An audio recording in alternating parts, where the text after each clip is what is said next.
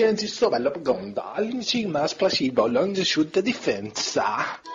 Difensa, shoot difensa, shoot difensa, shoot difensa, shoot. Shoot the defense is rated 18. So if you are easily offended then fuck off. Why'd you cunts hang up on me? better win percentage than Ferguson or Ferguson whatever. But um, incredible. Uh, yeah, yeah, he's yeah. I lost my train of thought again. He's from Australia. He's uh, yeah, you can tell by the accent. Not easy, even. You know, don't, don't say that to him. Fuck off. we fuck cows, not sheep. Bullet came in, took one look at him and said, nah mate, see you later, you're not playing for us again. Chelsea must either have a really fit goalkeeping coach because because yeah, anything. I think she does. I think she's a good. She's an all-rounder. She can play in any She washes the kits at the weekend as well. What the fuck are you thinking? I'll take that whistle and fucking jam it out of your ass. I have a dream. Mr. Malcolm X. Mr. Malcolm X. Mr. Malcolm X. Ah, welcome to Fuck Shoot you. the Defense. 10 years. 10 Wow. year anniversary show. Who'd have thunk it that we'd have started this 10 years ago and we'd still be doing this fucking stupid show? I'm still here. Johnny's here. Mike's here. Christian's here. Andy's here. And Steve Eyre, the only sane one, is here. Gentlemen, fuck me sideways. what the hell is going on? Well, first of all, still, congratulations on keeping it going for 10 years, mate. Thank you very much. That's the Done longest well I've lasted. Done well. It's the longest I've lasted with anything. How is everyone? Let- Let's start with Steve because um, I, I, you know, when Steve jumped on the show a couple of years ago, he didn't know anything about us, what we used to do, all the shenanigans we got up to. Um, as you heard that last bit at the end, Andy thought that um, uh, Martin Luther King was uh, was Malcolm X. I knew it. I fucking knew it. um, we, we did a lot of stupidness, didn't we, John? Um, Just a little stuff, bit, yeah. Stuff that these days you, you, we'd probably get arrested for, in all fairness. I'm glad a lot of this stuff is uh, not on air anymore. Let's put it that way. it's no longer on iTunes. It's in the archive. It, it's somewhere. How you doing, Steve? You good, mate? I'm good, and if I could still at this at this juncture, uh, just just say to you that uh, when I first joined you on the first show, I think I'd just come out of uh, being first team coach at Fleetwood. Um, I don't presume that anybody knows me at all, but anybody who does, you know, would suggest that I've got my Manchester City background of 21 years and maybe don't know the rest. Uh, but I've just come out of Fleetwood and it was a time out of work. You don't know what's next. You're actually not sure if anything's next at all.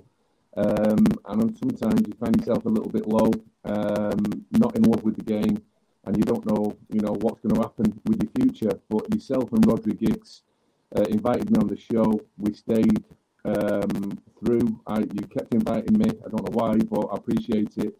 Uh, for each week, obviously for up to about two years, and I have to say that that kept me in love with football. It kept me connected with uh, modern day great guys like yourself and your guests. And um, now I'm back in football at Doncaster as assistant manager. I look back on the two years that it was actually just a rest more than anything, um, not being in the game. But you and Rodri really helped me to feel part of it and stay connected, and I will always be uh, always be grateful for that. So thank you, and well done for the ten years, mate.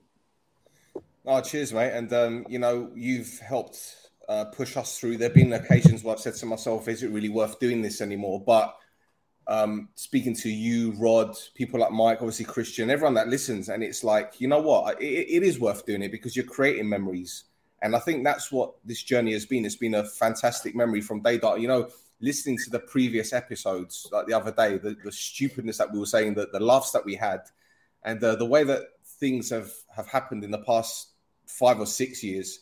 It's been it's been a great journey, and I couldn't have done it without everyone, everyone here, and even people that aren't aren't even on yet. I'm hoping there'll be going to be more people on. Unfortunately, Rodri has got COVID. He's got it pretty bad, in all fairness. So um, that's why he's not able to come on. But um, again, thank you to you, and um, thank you to the boys as well, man. Fucking hell, Johnny. We started this together ten years ago, man.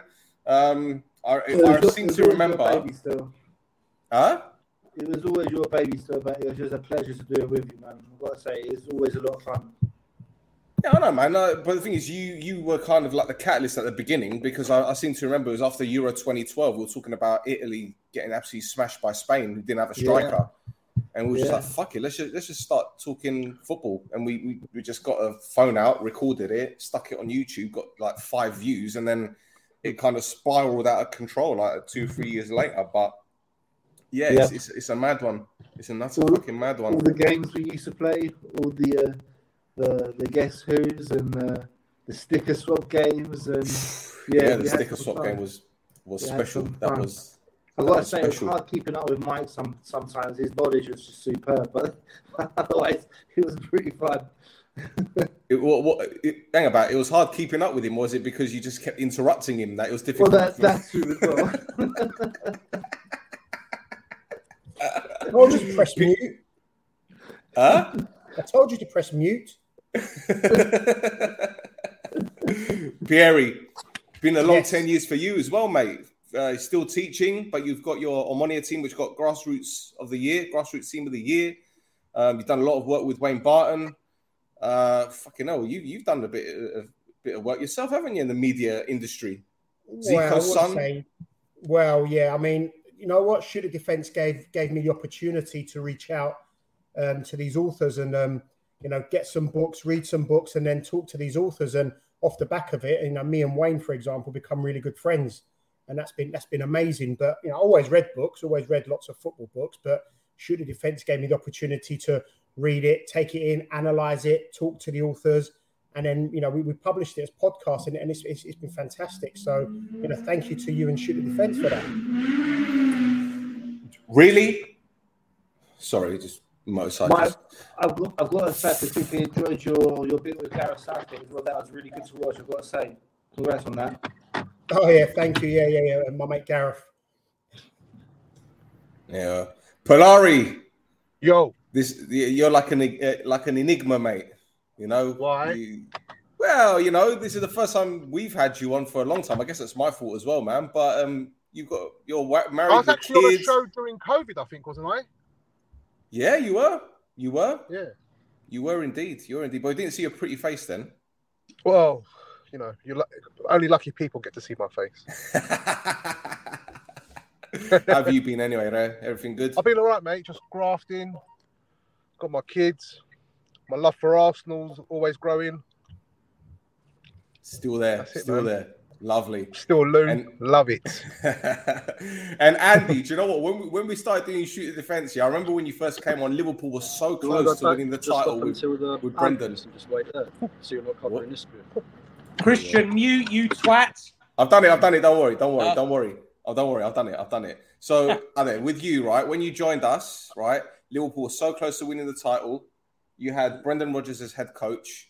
Um, City pipped you to the title. Did you ever think Liverpool would win the league in your lifetime?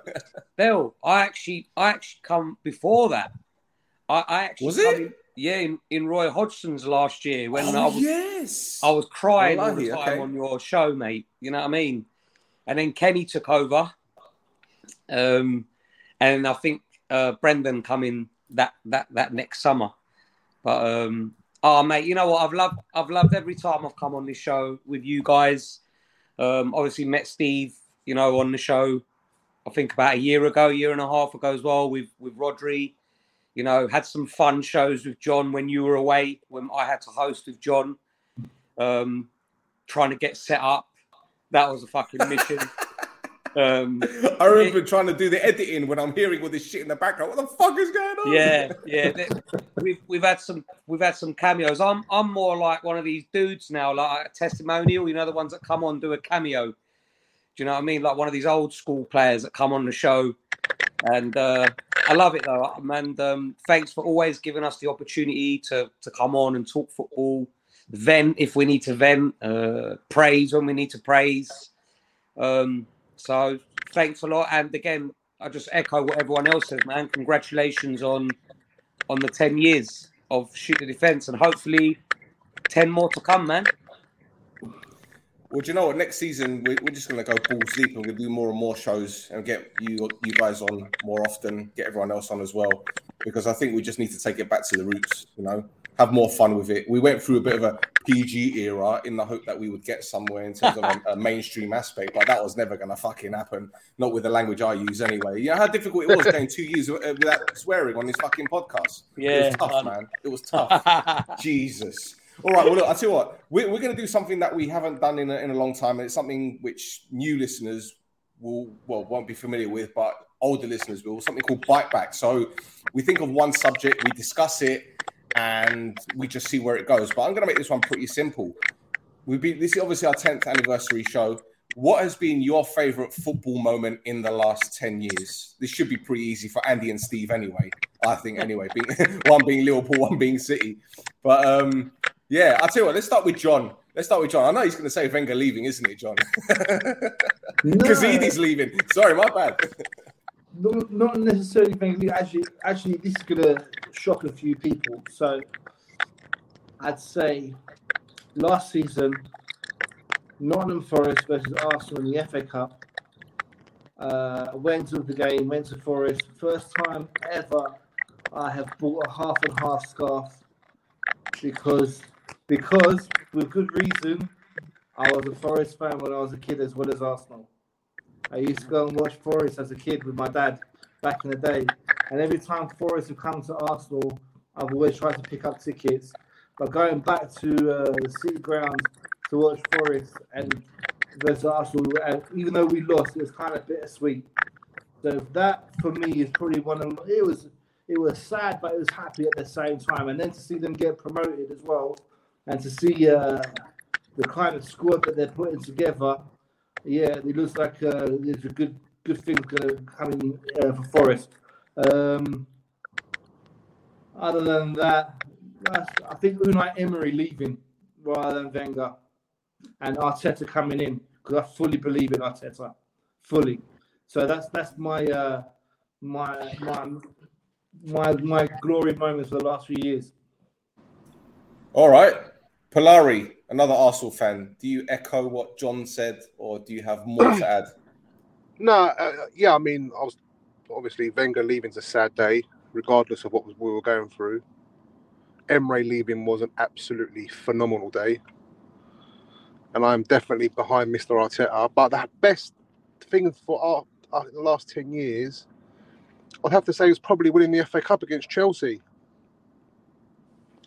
As an Arsenal fan, that's all we've won, really. Well, we won the other one, which was due to uh, we weren't there because of COVID. But that Ramsey goal the euphoria of that after they just equalised was brilliant. So I'll have to go with that. All about trophies. Okay. Okay. Okay. Mike, uh, I don't know what to, uh, when it comes to United. What, what can we say? The last ten years, he's muted himself. Great, you've muted yourself. I, I, I can't lip read. I can't lip read. You've muted yourself. I've been I've been doing the show for ten years. I've never been able to lip read. I mean, I can try apologies. sign language. Apologies. I should know having you know having done lessons over COVID that are using these bloody things. But anyway, uh, favorite moment. Well, I did score at Old Trafford, which was pretty amazing. I saw that. and my grassroots football club, Omonia Youth, was named National Club of the Year. But I'm going to answer your question in a slightly different way. Um, it is my favorite football moment purely because for me, in the last 10 years, is also the most important football moment. And it's how fan engagement, how um, a galvanizing force among football supporters, football stakeholders defeated that, that evil Super League.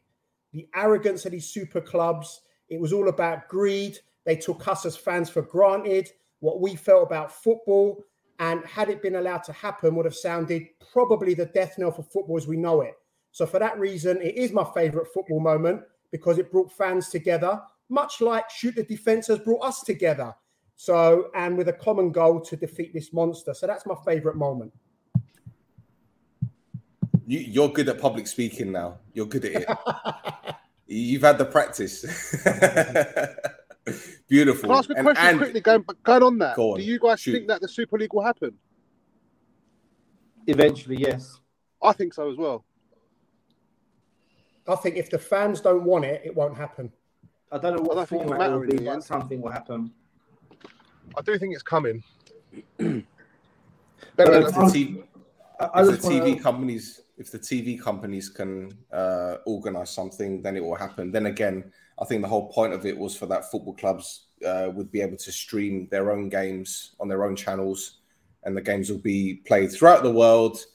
Um, yeah. Anyway, I'm not going to get into that. It's going to take I thought, on, um, John. I thought Mike was going to say uh, not having to pay up his bet to me for the KFC bucket because uh, Jose and uh, Ronaldo didn't join United that year, although they eventually did one after the other. But they eventually did join, so I was right. So did you get your Eventually, bucket? Didn't quite Did work out, bucket? did it? So who got the bucket? Well, we're even, I John guess. did, didn't he? Yeah, I think I've got too many buckets. Mike. Jesus, Jesus, Jesus! What is wrong with you? Fucking hell! Shit, Have- hell! Like John, have That's- you won a few? Have you won? Have you won a few bets then, John, with buckets? Very good. Ah, I see that shining light above your head, Mike. Yeah, I think John's gonna kill you and send you to heaven. Mike's winning us Fucking. Halo. Steve, let, let- let- make it a bit more tasteful for us, please, mate. Um, well, as a Manchester City supporter, would obviously be the Aguero moment. Uh, moment. There's been a couple of Vincent Kompany iconic moments with goals. Um, there's been an era of larger success, a lot of it at Wembley Stadium, coming short in the Champions League. More recently, we've obviously got the 2 0 down to Aston Villa to come very late and very quickly towards the end of the game to, to win the Premier League this year. So that would be topical. But um, I'm going to suggest that a, a personal moment for me that gives me um, thrill and gives me pride is the fact that uh, I'm fortunate enough now, as I'm getting older, I turned 50 this year. But before I left Manchester City in 2012, I did confidently say of a very young schoolboy that I think I am currently coaching a player that could be one of the best in the world one day. And obviously, that's quite outlandish to speak about a 10, 11 year old boy at the time. But I think now, I think it's the emergence uh, that we're seeing on a weekly basis for club and country with Phil Foden. Um, I'm going to suggest that that has been my highlight. So obviously, that just drifts into my own career. But I'd rather not talk about it to be me. I'd rather talk about it to be the boy for what he's turned out to be uh, a parent, an international, uh, a serial trophy winner, and on course for being, I believe, one the you know the, the best player in the world one day. I do believe already he is one of the best young players in the world, so I do believe he's on track. And the fact that I had a helping hand with some fantastic colleagues at Manchester City in the academy in terms of staff and all the teammates that he played with should get a mention too. It really does feel like a privilege every time I watch him play for Manchester City, and I'm uh, I feel I feel honoured that that I- that I coached him. I really do. Uh, I think also it's a testament to your coaching skills and, and you as a person, mate. When you had Kieran Trippier on the FaceTime after winning uh, La Liga with Yeah. uh, Atletico Madrid, thanking you for your support and your help and your tutelage. Yeah, that's nice. Uh, I, I mean, I went longer, longer distance with Kieran, like ten years, uh, coach and, and, and, and player. So we, we're very close. Obviously now he's a, he's an adult too, so it's a special bond uh, that one. Whereas Phil was very young, uh, but Kieran, yeah, I, I spoke to him last night on message. Um, he's been he's been amazing, but he is a credit to himself and his family, the way he's always been like that, and and and that was a touch of class and. I speak to Chris Powell, who, who he- can't believe what just a fantastic lad he is in the England setup, and so it's not just a special bond with me. I, I do believe he has a connection with his coaches. You see how he is with Gareth Southgate. You see how he talks about Simeone. I think it's credit to the lad.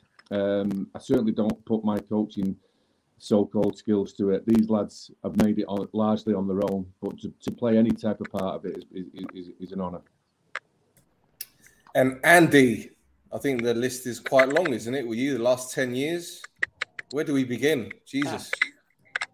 Um, listen, obviously, winning winning the Premier League is going to be the biggest, you know, the nicest thing I've seen in, in ten years because I've been listening to you bastards for the last twenty odd years talking about it.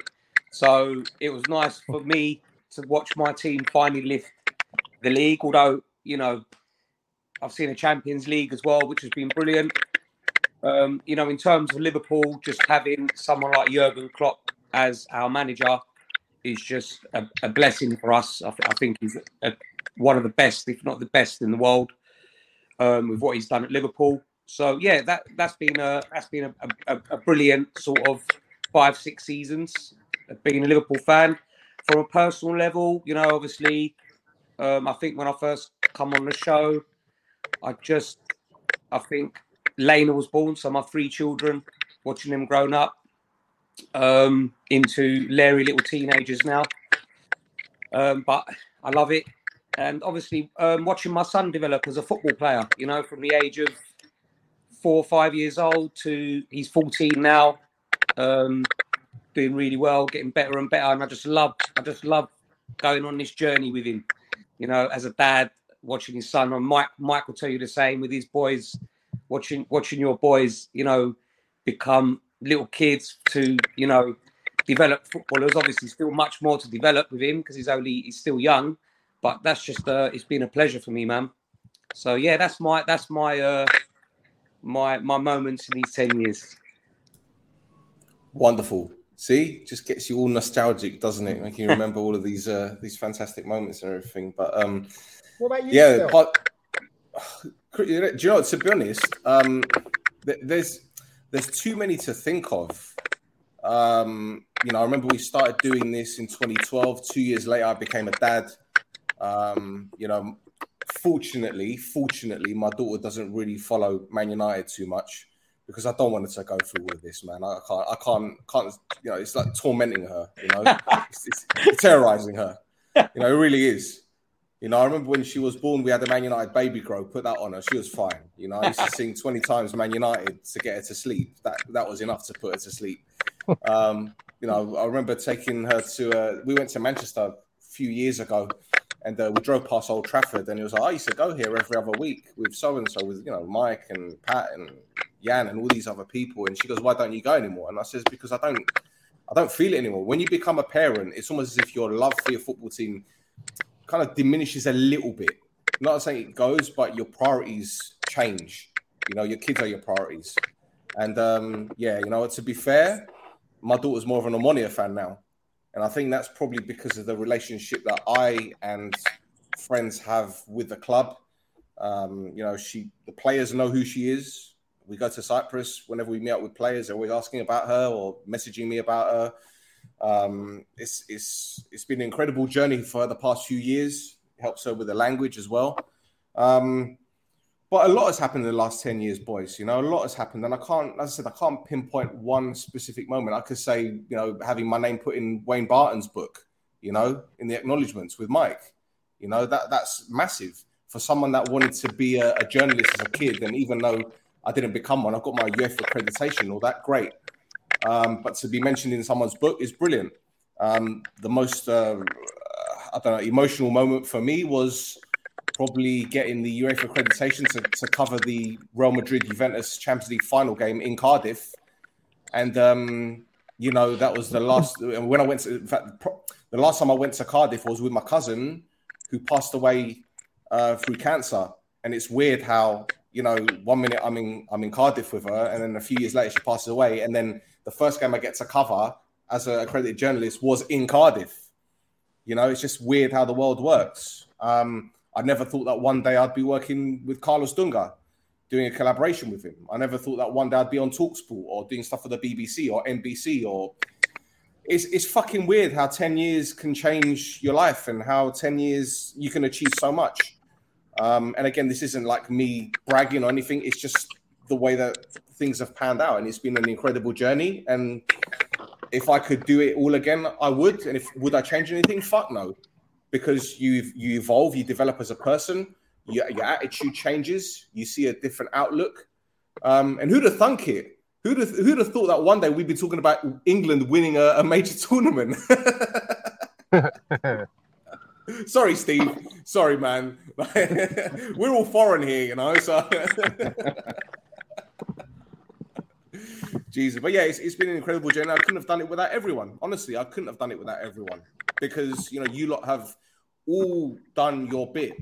you might be, you might think you haven't done a lot, but you have done, you lot have done loads. Everyone, everyone. It's just I'm going to start crying in a minute. But um, let's talk football. Fuck it, let's talk football. Let's talk the new season. Um, let's go back to you, Andy. Man, um, you narrowly missed out on the title. You've made some interesting signings. Darwin Nunez has come in. Uh, you signed the lad from Fulham. Who else have Liverpool brought in this summer? Uh, Cal, young, the young Scottish fullback from Aberdeen, Calvin Ramsay. Yep. Yeah, And that's, that's, three it. signings you made, yeah. And, and Sadio Mane's gone. And and Sadio's gone, which very I was very very sad to see him go because he's he's been a part of well he's the first man really that, that Jurgen brought in along with Jo- Edvini Wijnaldum to start this journey. Um, but as you guys know, especially with, with Man United when when Ferguson was in charge, it's all about evolving and transitioning the football team, and that's what Klopp's doing now. You know, we, we had the front three, the famous front three of Salah, Mane, Firmino, and now we've got Diaz, Jota, Nunez. Obviously, Salah stayed, which is which has been a big big thing for us. I think if we'd lost uh, Mo as well as Sadio, that would have been a, a- a big hole left in that team. But I think we've we've kept our killer, our our best player in, in Mo Salah. Um, and the and the other lads are young lads are going to grow, and Jurgen's going to obviously, hopefully, turn them into superstars as well. You know, Diaz is 24, Jota's 24, Nunez is 23. This young lad from from Fulham that we've bought. Um, I I mean, I, I remember watching him through through academy games the last two three years. He's actually come from Benfica as well. He, he was he was um, from 12, 11 years old. He was at the Benfica academy when his parents came over to to England. So he's got a good pedigree where he's come from. Um, so yeah, I'm excited again. Still, you know, it's going to be. I, I, me personally, I think obviously the teams like United, Chelsea, Arsenal, Spurs have, have, have got, you know, are going to get better. You know, United with a new manager, Arsenal with their signings, Tottenham with Conte and their signings, Chelsea. Chelsea are the ones I'm a little bit. I'm not think I'm not feeling them at the moment, but you know they could they could well be a good team again.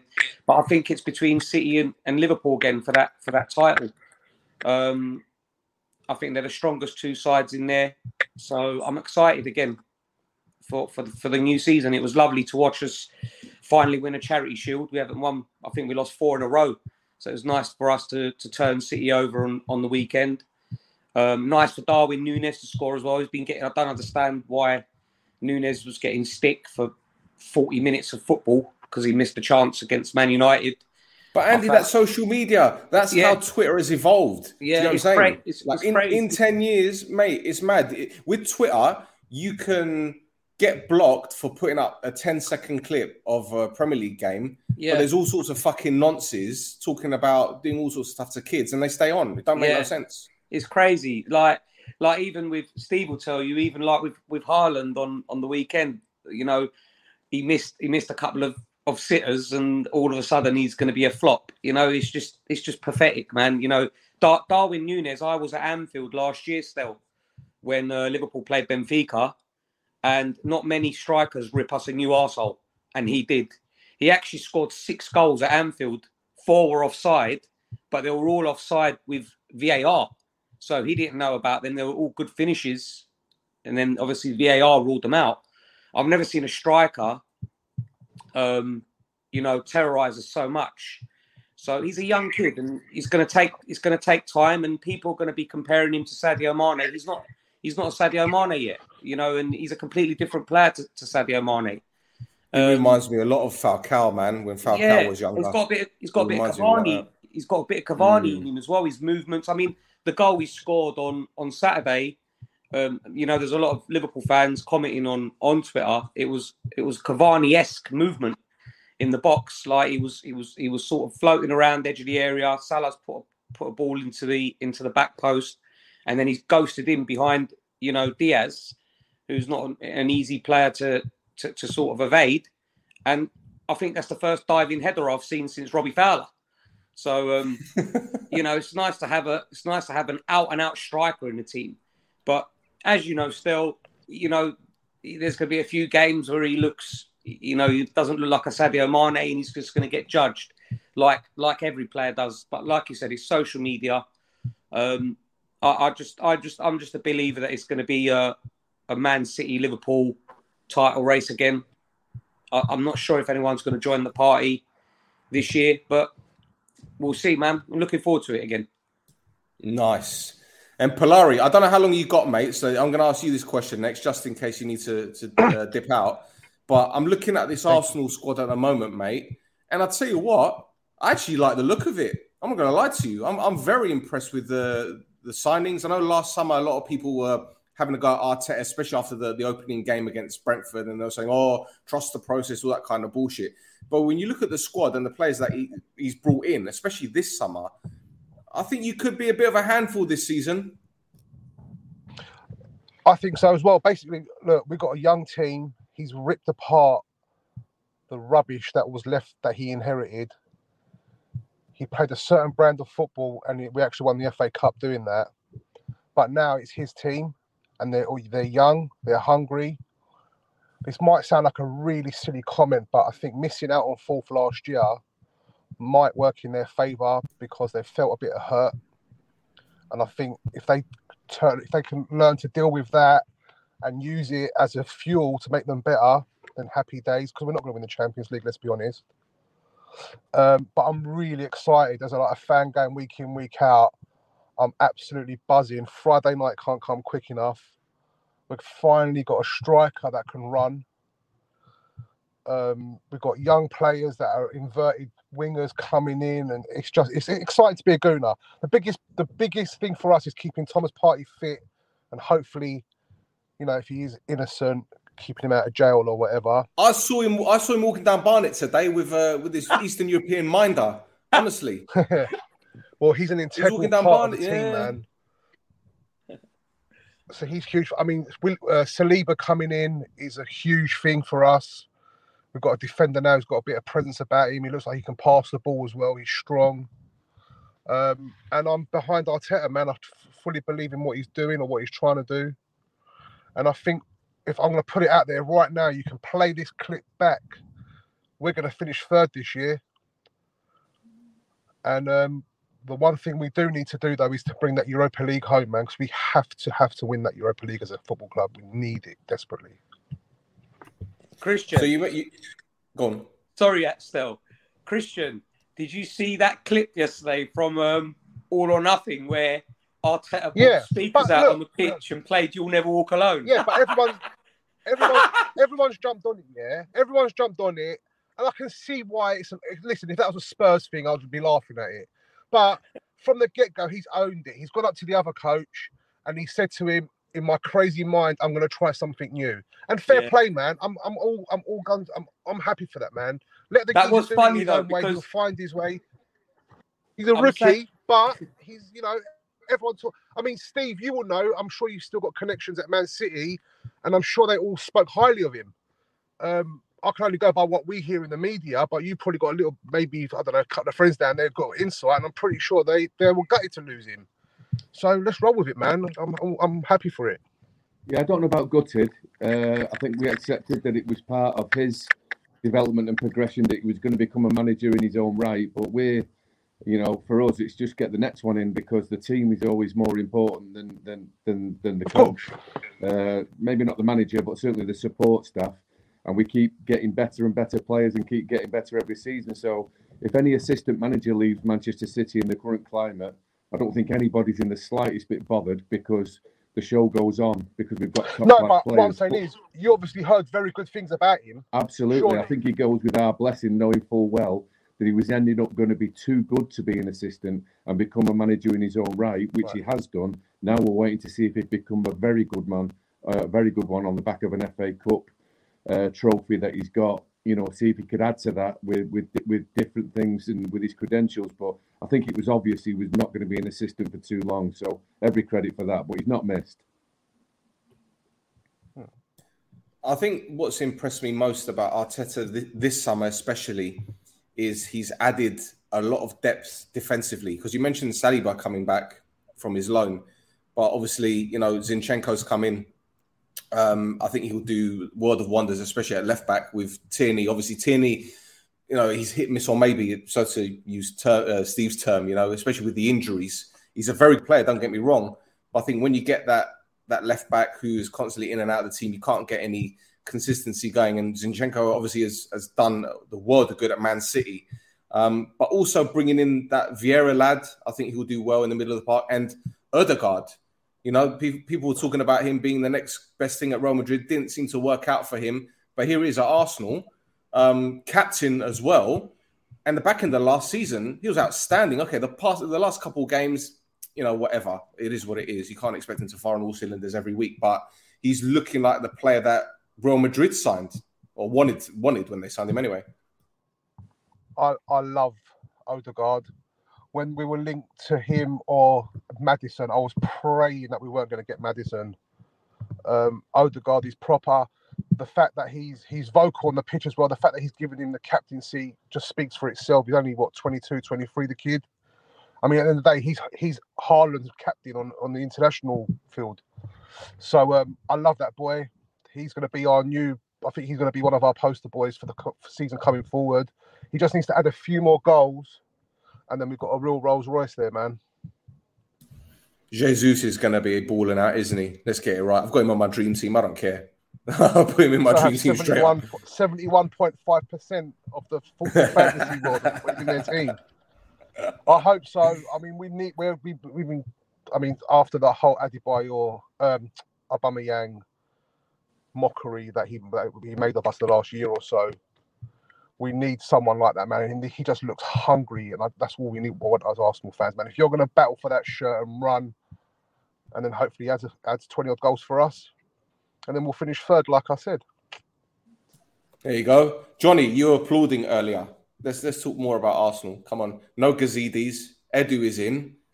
He Yeah. seems to be doing things the right way, isn't he? He is. He is. I actually, uh, when was it? His first season, I actually uh, spotted him at the stadium.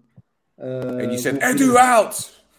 I, I, I actually went out to him and had a photo with him. And I said to him, just, look, that's why I say thank you for what you're doing. I think you're doing a really good job. I said to him, keep it going. He said, thank you very much.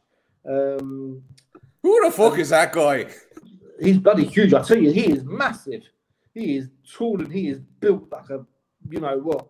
Um, but um, yeah, I think he's doing a great job. I think Arteta's doing a great job to uh, expand on what um, Christian was saying about Aubameyang. Um, not just with Aubameyang, but with Sokratis and uh, and Ozil. One thing Arteta has brought Guendouzi? to the club: discipline. It's discipline. It's my way or the highway. If you don't like it, you're out. And I don't care if no one's going to buy you, you're out, you're gone. One way or another, you're not playing for this club again. Discipline was something we had been lacking for a long, long time. I don't mean discipline as in, uh, oh, uh, getting yellow cards, getting bookings, getting red cards. I mean discipline to do your job properly, turn up to training on time, put in the effort in the on the training pitch and at the Emirates and wherever else you're playing. Discipline to track back, discipline to be in the right position, and discipline to do your job. Basically, do what you're paid the, the millions of pounds to do. Um, to go Yeah, but on, John, there's, uh, there's, an, there's another thing that you forgot to mention, yeah? Yeah. Discipline off the field. And I don't mean Yes. like going to clubs and all that. I mean by their social media. Yes. Right? Because I don't know if you've noticed this. Arsenal are keeping things very in house at the moment, especially with their social media stuff. You're seeing a lot of campaigns with local businesses and all that, which is Yeah. great, which is boosting their reputation. But they've got someone like Frimps in. Frimps is a top, top bloke, and you know he's doing a fantastic job for for the Arsenal YouTube channel and, and the Arsenal media side of things.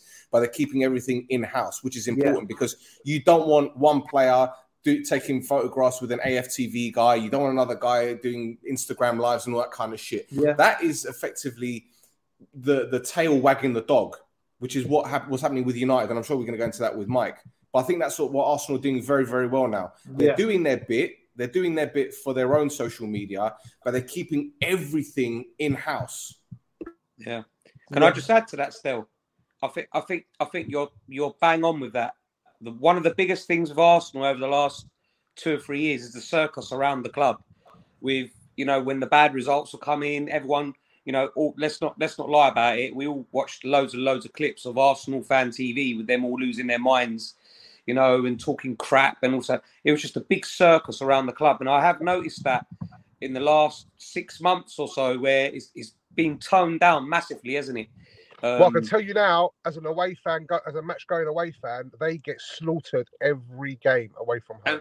and you can know you've noticed they you've noticed that's been toned down because that that was a big big you know to, that was a lot of toxicity toxicity around Arsenal was the fact that you know we won't get into it but it was almost like you know when there's a bad result it was great for them because it would just give them that you know that platform to to, to have it fuel for the around fire. have it around the you know the, the fans and the opposition fans and stuff like that and I think Stel you hit the nail on the head You- you- they definitely toned it down big time this this this you know this last six months I think socially there's not a lot of stupidity going around with it do you know what I mean And that's what you, you don't want that because what happens is you have all these people that have got nothing to do with the club talking this and that. Listen, we've all got a platform. We're, we're doing this ourselves, right? But the thing is, we're not denigrating the teams, we're not slaughtering the players. AFTV almost became the mouthpiece of the entitled fans. Do you know what I mean? Not the true fans that support the club thinking, you know, week in, week out. Right? Definitely. It's the entitled ones. it was a circus mate. it was a circus Oh, of course, and and don't get me wrong. A lot of these guys, apart from one who's in the nick, which I'm not going to mention, um, a lot of them are doing well for themselves now. They're making money, and I guess Yeah. that is what the end game was. yeah And look, yeah, fair fair play to them. Fair, fair play to them. Right, I've got no issue with that. yeah. Okay, but what I don't like is how. You know, whenever you talk to an Arsenal fan and you mention AFTV, right? Immediately they say, I'm not like that. And that's because of these people that did it. Do you get what I'm saying? You know, I. Yeah. could, I've known Polari for years. I've known John for years. I've never associated them with AFTV. Yeah. But if I was to speak to, to a lot of Arsenal fans, immediately they say to me, oh, I'm, I'm not one of them because Yeah. they, they've been tarred with that brush. You hundred know? And, and, and as I said, a lot of these AFTV guys, again, I don't like shitting on AFTV because they've done a great job. Don't get me wrong. But the, they became like celebrities, right? And because they became very close with the players, it's almost as if the huge fan base that Arsenal have, especially on social media, were protecting these players that were friends with the AFTV guys. Like Aubameyang, for example, he got away with so much, so much, right? Because he was mates with Troopz. yeah hundred That's what it was. yeah That's what it was. But Xhaka, all right, well, he might not be everyone's cup of tea, but I never saw him shirk a challenge. All right, he stormed off the pitch and told the, the fans to fuck off. But come on, that's probably because of all the shit he got on social media. Yeah Do you get what I'm saying? So Yeah, I think he think so. played it very well. He didn't deserve. He didn't deserve that. No. Xhaka. No. This is this is where I don't Bang like out of order. Arsenal fans. Yeah, it, it, it- you know, back to what you know Stel was saying. That that's where I think there was there was a big circus around around the club, and it didn't help. Um, but and I think that that has slowly, you know, toned down and got better. And I agree. With, I agree with what Christian was saying. I, I, I think Arsenal could be a surprise team this year. They need to get they need to keep players fit um, because I still don't think as a squad they're you know they're they're brilliant as a squad. Um, but to not finish in the top four um, and make them signings like a Jesus, um, I think Zinchenko would be a good good player as well. Um, I think he's got good leadership qualities, especially you know he's the captain of his international team as well. Um, I think they did really well not finishing in the top four to, to bring them players in. Lovely. Mike, Yes. um, this is going to be like a post mortem, isn't it? United. Since Ferguson, we've had Van Gaal, Moyes, Mourinho, Solskjaer, who was at the wheel. Cheers, Rio. Um, and now Ten Hag. Now, I'm not going to lie to you, mate. I've always believed that when Ferguson retired, Mourinho should have come in. He had a much better squad to play with. Um, Moyes was a disaster, and obviously now he's kind of done well at West Ham. Um, Van Gaal, I, I don't know what happened there. Well, I do know what happened there. He was playing turgid football, but he was still getting results. Let's not, let's not make any bones about it. Um, Mourinho, for me, I, I I love the guy. I didn't want him to get sacked. It just proved that the players had the power at the club. Um, Pogba, especially with Lingard and a few others. Again, I'm sure you're going to go into that. Um, and now we've got this guy after Ollie. And I think, I think now that Woodward's gone, there seems to be more of a structure. Um, heads have rolled, which I've got no problem with. Even though I don't know if Darren Fletcher is going to be on the on the on the bench again, even though he should be in the stands, as far as I'm concerned. I'm sure Steve is going to be nodding away in a, in a second, he's secretly nodding away. but um, are you optimistic now? Do you, do you feel we're going into this season thinking, yeah, United might actually have a chance of maybe getting top four? Maybe, maybe. I think you've got to be pragmatic when you're looking at this. We're not the United of 10, 12 years ago. But I think if we're looking at recent history, I think United finally, and I hope, have a manager with um, modern footballing credentials, a serious man. Um, but I think the bigger problem is what happens upstairs. Um, the owners, the random direction we all seem to be going. However, you know, the, uh, the retort to that is um, I think Ten Hag has already shown he's his own man. I've been quite impressed how he's used the media so far. I think it's clear that he is a manager with a vision. But I think, and I think it's shown so far, he's also got the personality and the single mindedness to try and impose that vision. So, from that point of view, in terms of the man in charge of the team, the squad, I am optimistic up to a point. Um, okay, so what are we? Okay, so are you optimistic because of the the coach that we now have that he actually can coach? Are, are, you optimistic because of the players that have left, the players that have come in and or are potentially coming in? Um, it, what, what, fills you with with some optimism? Okay, the, the optimism, as I said, is, is is what I've seen so far from Ten Hag, what he's shown, what he's done at Ajax. But if we look at the team and the squad and what he's had to work with, I think one of the most important things was getting rid of players like Pogba and Lingard, who were net, you know, from what we've been led to believe, negative influences on and off the pitch. Whatever you know, it shows on the pitch and off the pitch in terms of um, um their their t- their media teams' um, impression, perception being given out. It wasn't what we what we're seeing. We know that, um, and I think it's really really important that Pogba and Lingard were Jessiton. Um, in terms of the squad, I think we've got very little depth. I do feel that Sancho having a year to bed in and he's shown in pre-season is going to be a plus. Rashford needs a reset. Um, I think at best we'll finish fifth. Um, but there's there's so many so many issues that, uh, that, are wrong at United. And if I just touch on uh, leading on what we just spoke about Arsenal, I think United's official social media channels are a bit of a joke and certainly merchandise driven. The players up until now have seemingly had, I guess, carte blanche to say what they want when they want, and frankly, it's a bit rubbish. And then there's those um, fan cams, which to me exist only to generate negativity, because that negativity drives clicks and likes, and the consequences of that is that it drives a wedge between between supporters.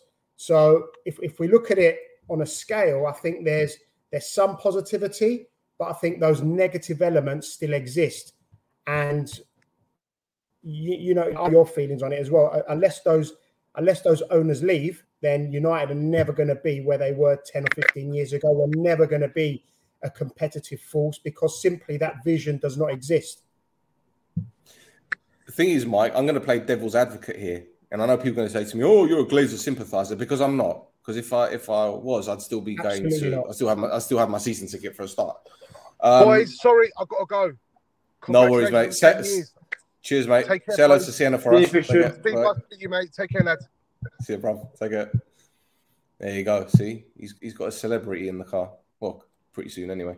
Um, so yeah, I, look, I'm I'm going to play devil's advocate here, right? I understand the Glazers have taken a lot of money out of the club, but they've also sanctioned a lot of expenditure. And there have been a lot of signings that have been pretty questionable. Then you got to ask, well, why does the club have so many bloody scouts worldwide? We're talking over 50 here, Mike. 50 scouts worldwide. Um, the the um, power they gave Ed Woodward to bring in whoever he felt was right, as and when he wanted. Um, it's not as if they've interfered. So, are they the problem? Are they the main problem if you think about it? You hit the nail on the head.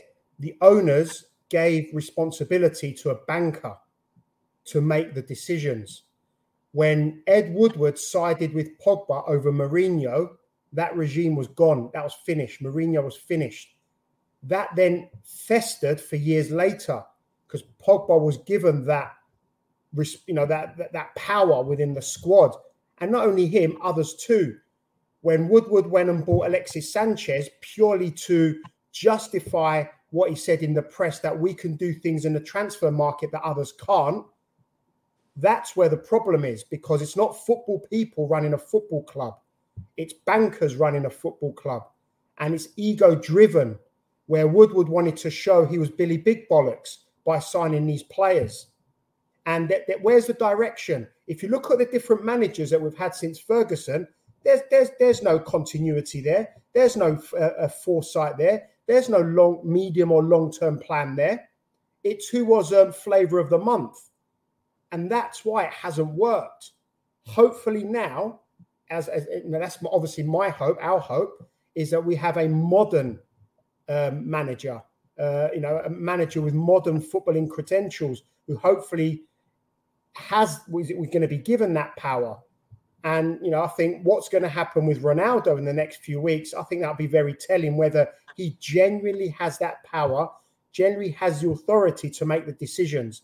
And if he's given that authority and that decision making responsibility, I think we're going to see a turn for the better. But it's going to be incremental. It's not going to be revolutionary. It's going to be evolutionary, and it's going to take time because there's a massive mess at United.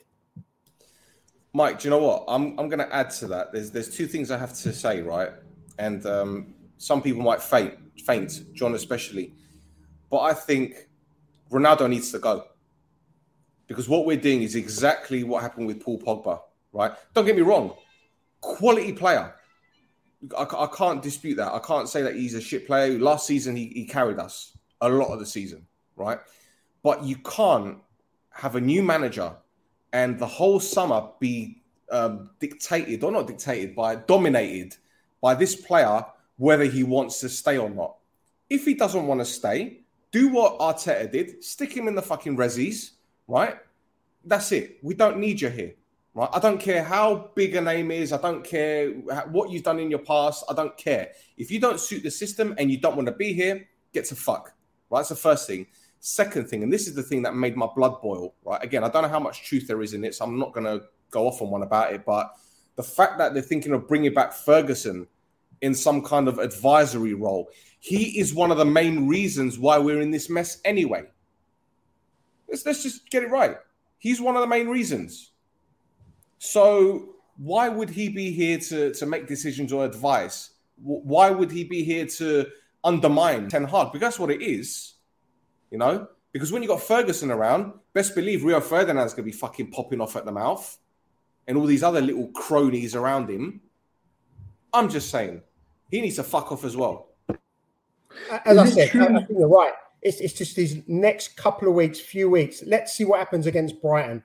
I fully expect Ronaldo not to be in the starting 11, but that's normal because he wasn't there at pre-season. Let's see what happens in the in the subsequent couple of games when he should be fitter, match fit, getting closer to the end of the transfer window. And if he doesn't play, whether or not it's because Martial, Rashford, Sancho, whoever are playing on are playing well or not, it's the manager imposing his will, imposing his authority. Let's see what happens. That's gonna be that's gonna for us that's to tell us where the season goes and where the short term future lies. Because if it, if they're going to back the manager, which they should have done with Mourinho over Pogba, then that's going to be a positive. And if it means Ronaldo goes, so be it. Because the club and the manager, well, the manager first has to be backed because the club and the manager should be bigger than any player. Can I ask you a couple of questions?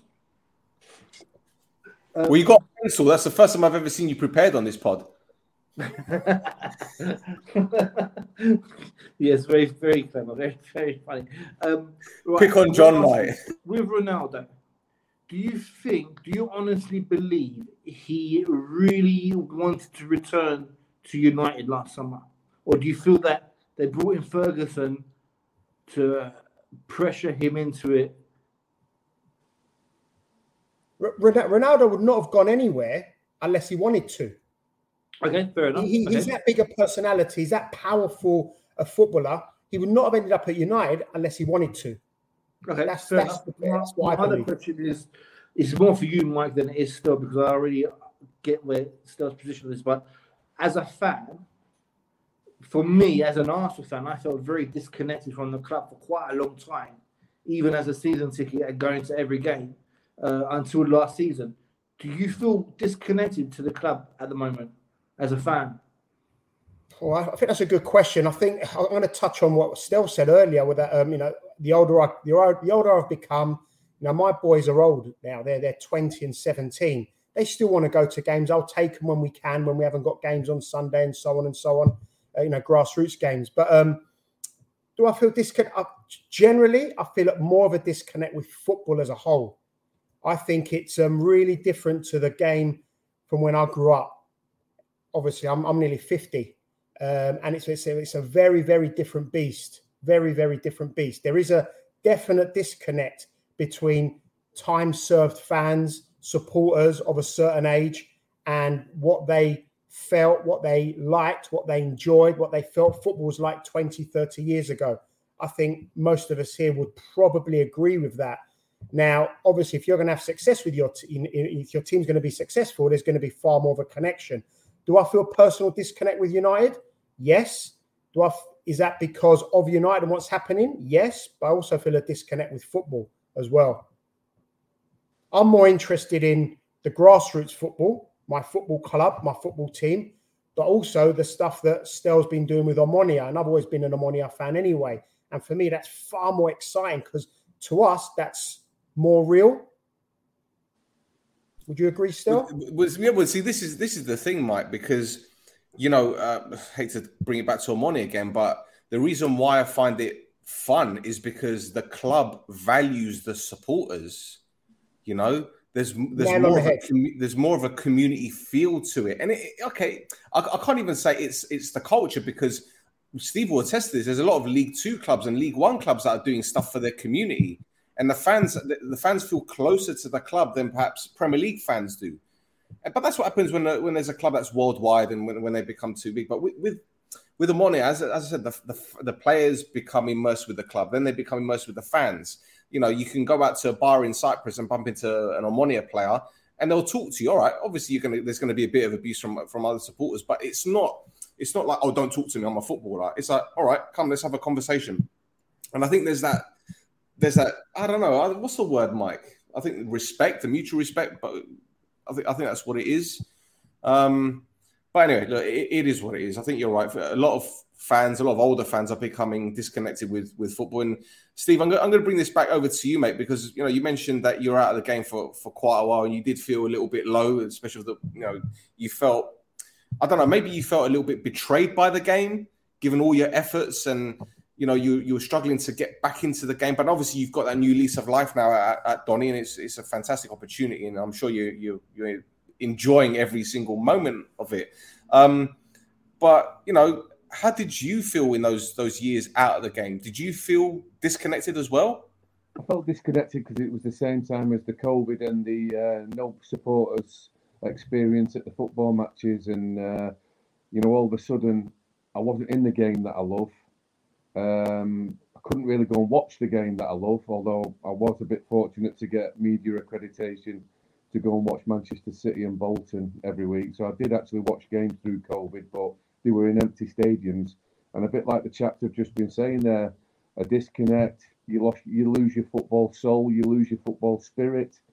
Um, and again, thankfully, the team I support um, are still competitive in every single football match. Very honest and superbly coached and, and, and well talented. But I can imagine for clubs who are on uh, the decline to go with empty stadiums, COVID, and what it brought, Um, we're already disillusioned, possibly with all-seater stadiums, referees, VAR, uh, no tackling almost, um, loads of possession at the back and not much penetration.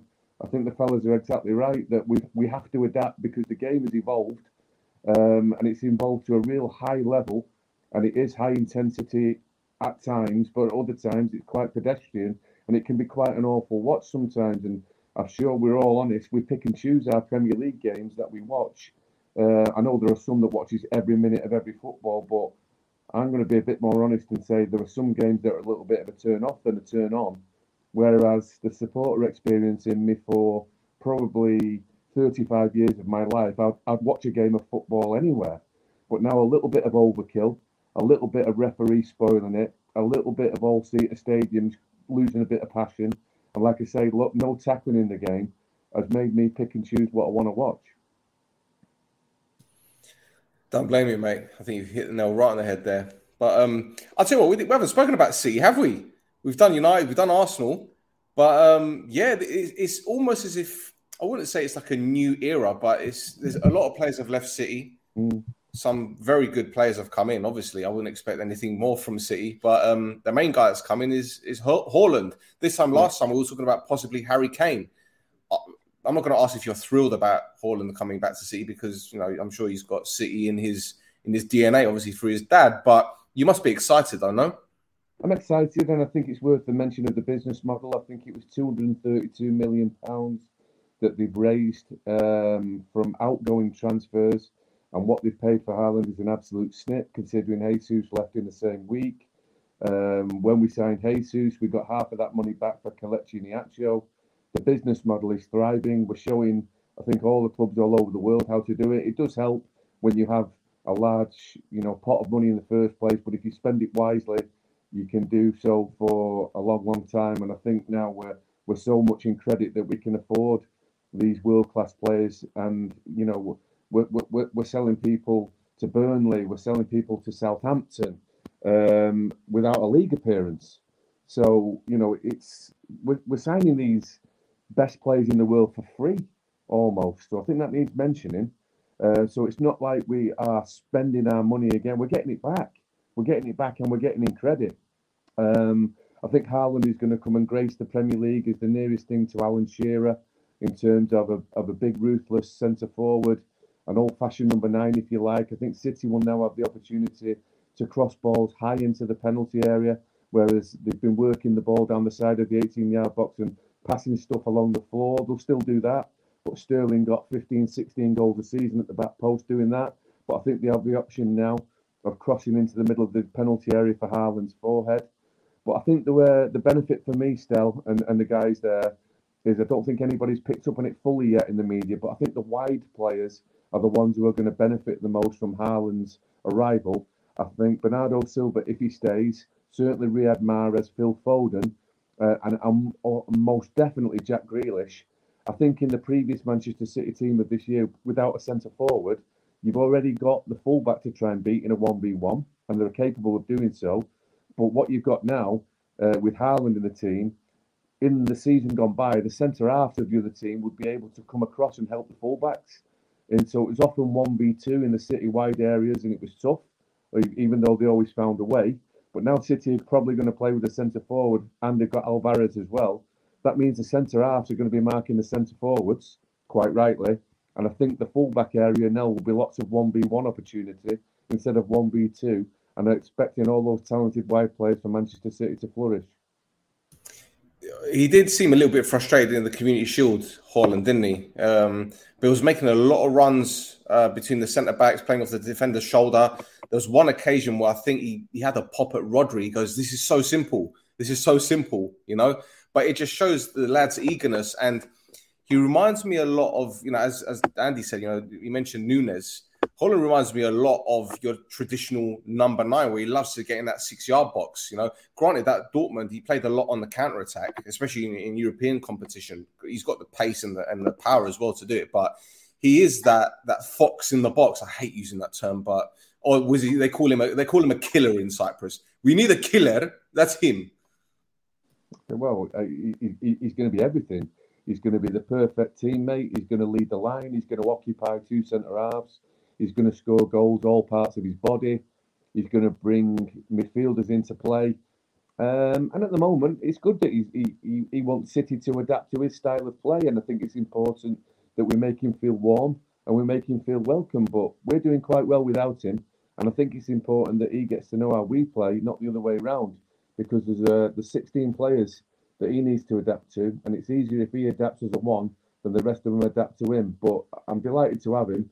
Um, and obviously, I just think it strengthens the credentials of the team. Um, I think the Premier League won't be a formality, but I think it will be uh, not as not as tight as it has been. I, I, think they'll I think they'll have a gap on Liverpool this year, really do, and we'll see if they can just do a little bit better in the Champions League. What they'll have to do is do better in the last five minutes of uh, of semi-finals, unlike this season where uh, João Cancelo managed to uh, make about five different errors to basically hand Real Madrid the tie.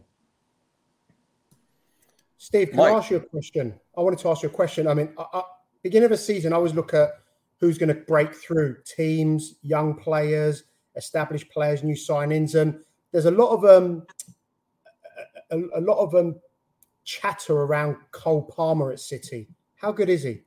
Excellent, excellent. And in another climate, it, would be. Um, well, I'm not even going to class him as a fringe player. Um, in another climate, he would be a fringe player. He's not a fringe player. A fringe player is someone that, that plays a bit, comes on, comes off, comes on, comes off. He's not even certain to, to be on the bench. So he can hardly be classed as a fringe player, but he's he's very much what Manchester City have turned into, which is that 360 degrees player, turning around in a circle, hiding the ball, bringing all his teammates into the game, can shoot off both feet, can glide. Um, and what he has got is the nearest thing to Riyad Mahrez in all fairness. But unfortunately for him, he's got Riyad Mahrez in his shirt and in his way. So I don't know where his pathway is, but he's that good to be mentioned in the same sentence. Is that why they'd be happy for Bernardo Silva to go to give him that one step one step closer to that first team? Fair question. I'm worried that the De Jong um, is going to go to Chelsea for an increased amount of money, and um, the money that Barcelona inherit will be spent on Bernardo Silva. I am concerned um, but obviously, Bernardo Silva, if you saw the Charity Shield alone, he did most of the work in his own box rather than the opposition's box. But he plays all over the field, a fantastic teammate. He plays basically in the middle line, whereas Cole Palmer doesn't play in the middle line. He's got the talent to, to receive in there, but of course, he plays on the last line where he can shoot and cross. But there will be room for him in the squad. Um, and he is that type of gliding player. I just believe that Bernardo Silva is more of the all-round team player, and like I say, Cole Palmer is more of coming at the last moment. But uh, a very talented young man, and he's done it for England young young teams too. Cheers, Steve. Wonderful, wonderful, boys. Can we quickly talk about Spurs and Chelsea here? Because uh, stark contrast. We talk about their fortunes in the in the transfer window. Spurs have practically done all their business. They've been very shrewd. I think signing Perisic has been an incredible coup for them, and I'm sure it will prove to be a great one. Um, Richarlison, again, a lot of people are turning their nose up on it, but I think it will be a fantastic signing from. Whereas Chelsea brought in Sterling, Koulibaly, but it's almost as if they can't get deals over the line. Apparently, Cucurella is joining today. I don't know how true that is. And, and, on top of that, it's almost as if every time Chelsea want a player, Barcelona come in and get them. Um, I, I, personally believe Spurs will finish above Chelsea this season. Uh, obviously, Chelsea without Lukaku as well is going to be a, a bit of a loss, you know, because they don't have a, a recognised striker really. But in terms of their season coming up, who do you think will have a better season come next summer? Go on, Andy. You start. You haven't said anything for a while. No, I'm going to go. Tell me battery's out. I'm going to go. I'm going to leave you with it, mate. No worries, Steve. Look, thanks for jumping on, mate. Appreciate it. Thank you. And thank you again. Great chatting with you, lads. Cheers, Always Steve. a pleasure. Cheers, Bye-bye. mate. Bye bye. Yeah, mate. Steve, good night. Yeah. Stel. Go ahead, pal. Yeah, uh, they have actually confirmed um, Cucurella tonight, Chelsea. Um, I just found it mad that they've spent a hundred million pound on two left backs, Chilwell and um, and Cucurella. I find that crazy, but it's obviously they've got concerns over Chilwell, haven't they, with his with his fitness and stuff. So um, you know, it's going to be interesting. I, I, I'm I'm with you. I, I think Spurs have done okay in the transfer window. I'm not a massive Richarlison fan. I, I, I, I think he's pretty much an average striker, if I'm being honest. If you look at his goal return for a number nine, I think he's saying like 44 goals in 178 Premier League games.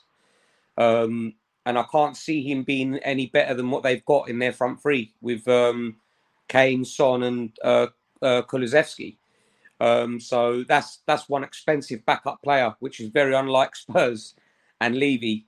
Um, I think Bissouma's a, a, a very good signing for Tottenham, brilliant signing, in fact, and really baffled as to how other clubs didn't go in for him. Liverpool, for instance, maybe could have taken a for twenty five million pound a gamble on him. Um, so I think that's a really good signing for Spurs. And with what you're saying about about Chelsea this year, I, would say yeah, I agree with you simply because of Conte. Um, you know, Conte got them in the top four last year when they, you know, were struggling a lot, weren't they? Um, you know, he lost quite a few games as well. Conte, some mad games. I think they lost to Burnley and stuff like that. Um, so I think because of Conte, I think they will get in the top four. Um, but it's, it's interesting. Chelsea, like you said, every player they've gone gone for ends up having a medical at Barcelona. Um, but from what I'm seeing all over social and um, some credible journals, is that they're banging for De Jong now. So they must have got some sort of, you know, contact with the player's agent that they can they can get that one over the line. Well, I know their their owner met up with Laporta a few weeks ago in Barcelona. Yeah, so I think Um, if they get De Jong, that could change things slightly in in terms of that that top top three, top four battle. Well, the thing is, where where's his best position? Because I'm I'm looking at Chelsea's squad at the moment. Midfield, they've got Jorginho, Kante, Conor Gallagher, Kovacic, Loftus Cheek, Ross Barkley, Billy Gilmour. Right. In an attacking sense, they've got Mason Mount, Kai Havertz, Ziyech, Sterling, Pulisic, Hudson Odoi. Yeah, he comes still. He comes straight into CDM. That's why Man Yeah? United want him. That's why Man United want him because he will slot straight into your midfield, CDM with all the boys around him. He's so good at keeping the ball. Um, he reads the game very well. You know, he's not he's not one of these tenacious CDMs like a Fabinho or a you know a Rodri with you know snap, snaps into tackles and stuff like that. He's he's he's a ball playing CDM who can control the pace of a game, um, which is why he's you know why Ten Hag wants him. To, I mean, Ten Hag had him at, at Ajax and knows what he's all about and what he can do. For, you know, for the for the speed of the game, when you need to speed it up, slow it down. Do you understand? So he will slot straight into into that um into that CDM role at Chelsea if he goes there at the expense of Jorginho. Jorginho's a system player. Unfortunately for Jorginho, he was brought in by Sarri um, and Sarri ball. Um, and you know he he doesn't really suit the the uh, Tuchel's way of playing. Um, I think uh, Jorginho is a good player, but I think he's a victim of being you know a, a, a system player for for the previous manager. Um, so that's probably why they get De Jong. If they get De Jong, that he'll slot straight into that CDM row, and it'll just make them automatically a much better side for, uh, for me, especially in midfield. Mm. And Mike, when Sterling joined Chelsea, for me, it was a no-brainer. Not just because it's Raheem Sterling and for what he brings to the team, but Tuchel will play this three-four-two-one system. That that's the system that he's stuck with. He's you know he'll have to play Hudson Odoi right wing back if he has to. Do you get what I'm saying? And Sterling will play behind the front man because that's the role that he's played very well at, at Man City and probably play on the left side as well. Because I can I can't imagine Mason Mount being on the left side of a of the two men behind the one. Um, but did that move come as a surprise for you, given what he's done at Man City? And he's not old, is he? How old is he now? Twenty seven. Still muted, Mike. It's a good question. I think um, There always like you know mumblings about Sterling and Pep at, at- at City, um, and don't forget when he went over from Liverpool, there was lots of talk that oh Pep has um, managed him and coached him to be a better finisher. I don't think he is a better finisher. I just think he gets more more chances and more players are defending more players more City players. Therefore, he does find himself at that far post with an open goal. Um, I, you know, I think Sterling's a, a wonderful player. I think he's a really effective footballer. Uh, is it a surprise that he went? Probably not, because you know Pep does this evolution at Chel- um, at City, where to get players out, and clearly now, you know, he spent that hundred million on Grealish. He's had that season bedding in. He's got rid of Sterling. Here you go, son. It's your spot now. But for Chelsea, I think it's, it's, it's I think it's a really good signing. I think one of the players at Chelsea that for me is one is probably my favourite non-United player, even though I haven't got many uh, favourite United players at the minute. But Reece James at Chelsea, I think he's a wonderful footballer. I think he can do everything. And you know, England as a as, as a national team are blessed with some amazing fullbacks. And Reece James, he, he just had a fantastic season next year. So I'm actually looking forward to see what he does this year. Whether he'll be pushed up maybe a little bit forward if they're going to play three at the back. Um, but you know, I think Chelsea have still got quite a strong squad. I think centre half positions are a bit of a worry, having lost Christensen, having lost Rudiger. If Azpilicueta does finally sign for Barcelona, if Barcelona end up doing this fourth, fifth, sixth lever and selling their soul to the devil.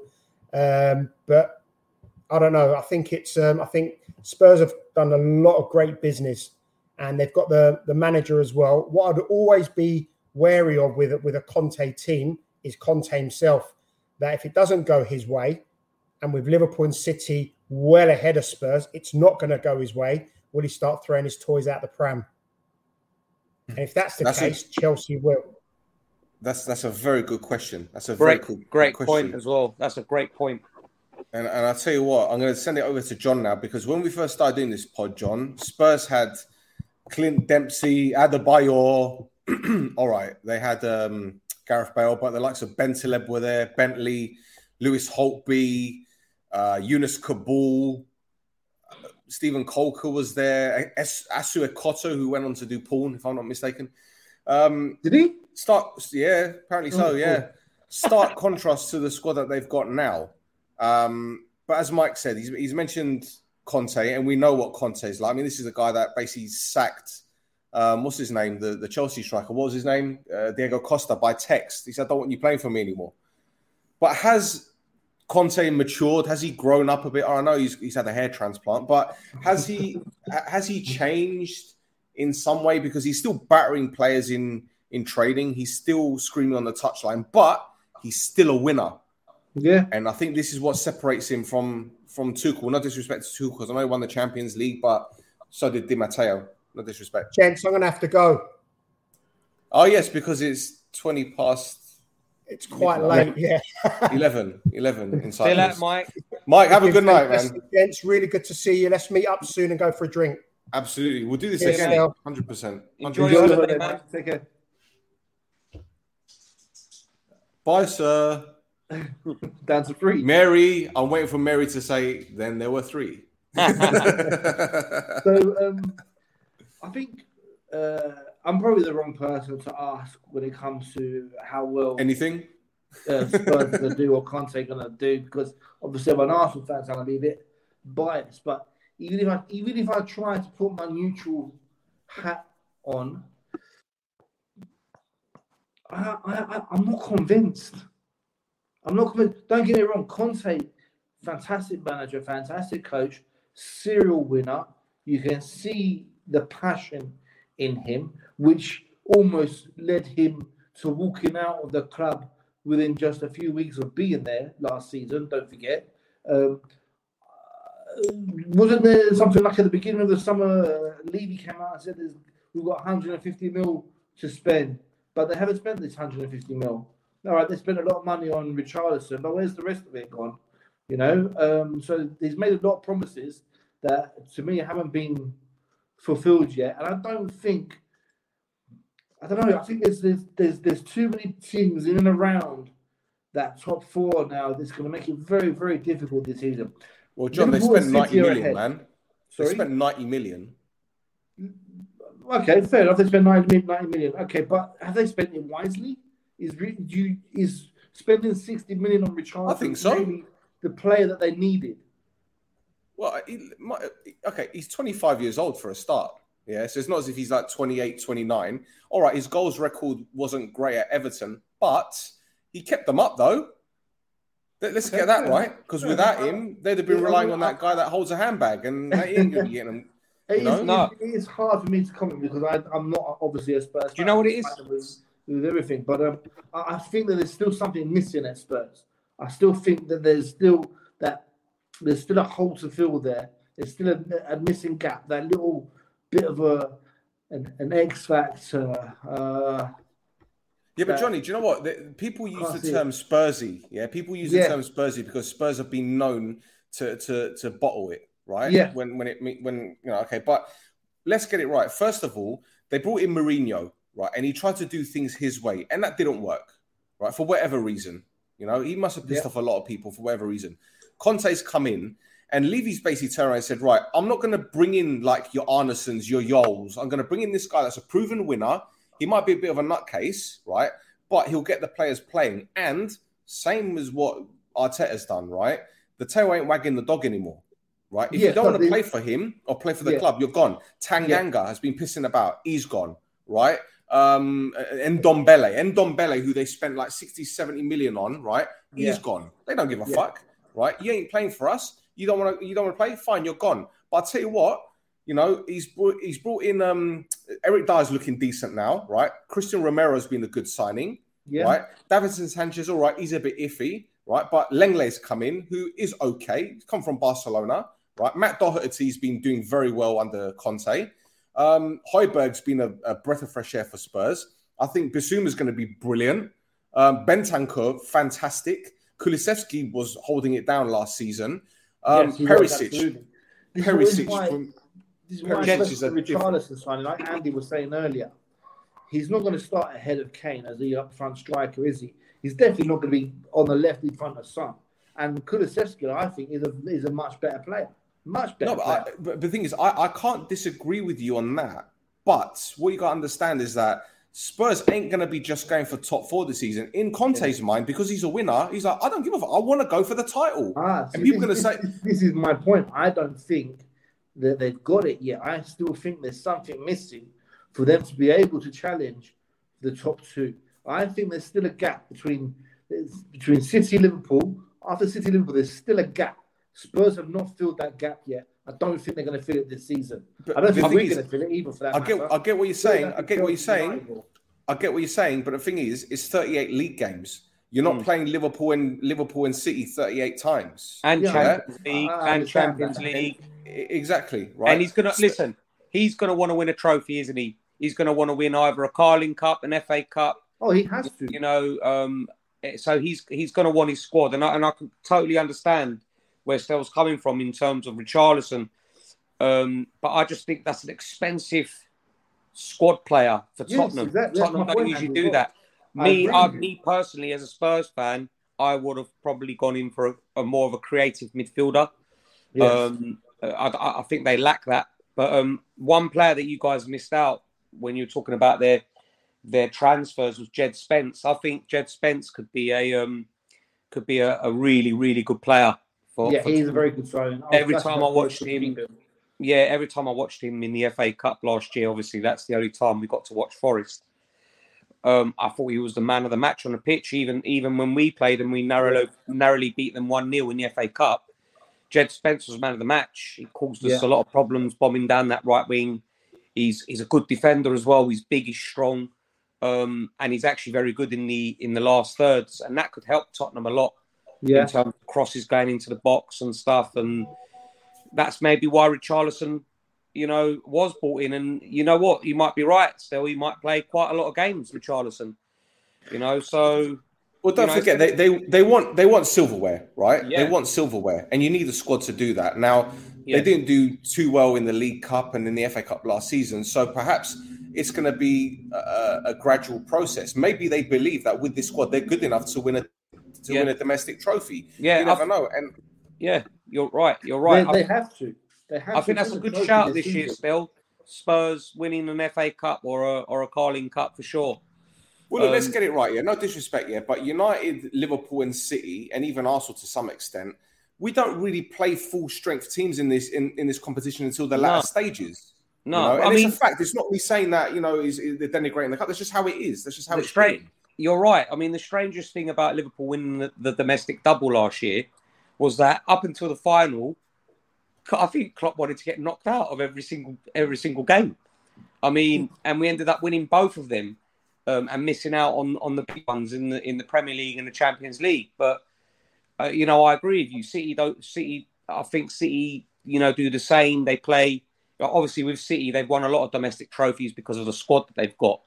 Um, but, but I mean, the funniest the funniest thing with with us last year was uh, you could almost sense when um, Taki Minamino equalised against uh, Leicester City in, in, in the FA Cup. He was almost a little bit gutted that we were going to go through. So, Do you know what though? I, th- I think the one thing that we need to take into consideration, boys, and no one really talks about it too much. So you know what? I'm gonna throw it in. We got a World Cup at the end of this year. Massive. So mate. can you imagine what impact this could make on the Premier League? It's going to be terrible. Can you imagine? Yeah. it is. So all the all these uh, all these um, predictions. It, it- for me, I'm not gonna get. I'm not gonna predict anything from a league standpoint. exactly. There's no point There's because no half point. of those players go out there. I mean, okay, Sa- uh, Salah isn't going because um, Egypt didn't qualify, right? Well, oh, oh, yeah, I was just going to say to you, if if you're looking at it in that sense, Liverpool are actually, I think, I I was reading an article about it. Liverpool actually keep the majority of their of their front line, um, which Right, could be Nunez massive. isn't going. Yeah, Nunez isn't going, is he? Yeah, Nunez, um, Jota, uh, sorry, not Jota, Diaz. Uh, Diaz and, and Salah. Um, but you're right, Stel. The World Cup is just throwing a massive spanner in the works because who's going to want to get injured the month before the World Cup? Yeah, Yep. they want to want to play for their countries. And then when the World Cup happens, you've got all that emotional roller coaster. You know, a team. What if, like last year, I'll, I'll give you a perfect example. Mo Salah was affected massively when Egypt lost the African Cup of Nations. When he came back from that African Cup of Nations, he was mentally gone because it was such a big thing for him to to be in that final, um, you know, and win it for his country. And when he came back, I mean, you guys saw the Salah before he went to the African Cup of Nations to the Salah after. The, I, I'm convinced if we had the Salah that um, that that left to go to the African Cup of Nations, Liverpool would have won the quadruple last year. That's my honest opinion. Certain games where we drew, we should have won. I know it's all if if buts and maybes, but I think an on fire Salah wins us wins us all them four trophies last year. Um, but that's going to be the same with the World Cup. Still, you're going to get players that are going to be on an emotional roller coaster. You know, get to the last four of that tournament and not, you know, and then getting knocked out, and then the you know the the, the anti climax of going back to your club. You know, after a World Cup, I, I I just think it's going to. I just think it's the most messed up thing I've ever heard in my life, man. Yeah. Andy, it's a World bonkers. Cup in the middle of a fucking season. It's One bonkers injury because kill a team. it's bonkers because the last game, right, the last game before the World Cup, the last Prem game is on the 12th of November. Yeah. The first game back is Boxing Day. Unbelievable, man.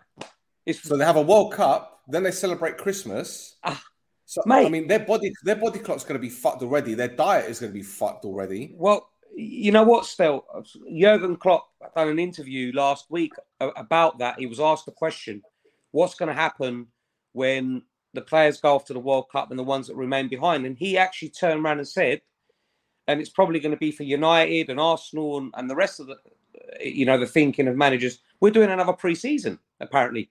We're doing it. We're actually doing another pre-season tour, like we've done. Like I don't think we're going to go as far as Thailand and stuff like that, but that's what he's actually going to do. Um, and it's just bonkers, mate. You- You're having a pre-season in the middle of the season. Well, it's like doing your warm weather training, but early, I guess, isn't it? Come on, man. And It's longer and longer. But seriously, man, it's actually the most important subject that you've brought up tonight. Still, in terms of what you know this season could bring, is that World Cup. It is literally thrown a spanner of the works for. for, when does the World Cup actually start, though? What what date? I think it's. I think it's November. I think it's the end of November. Twenty first of November is the first game. Senegal against Netherlands, apparently. What the first of November or December? Twenty first. Twenty first of November. Yes, at the end of November, twenty first, and it finishes in this. Oh, blimey, that's a good question. Hang I think they. I think they're back for the Christmas period, didn't they? Yeah, well, yeah. So okay, about the final is the 8th. Ah, so the final is the 18th of December. Wow. And then the, they start on the 26th of December. Wow. So eight days.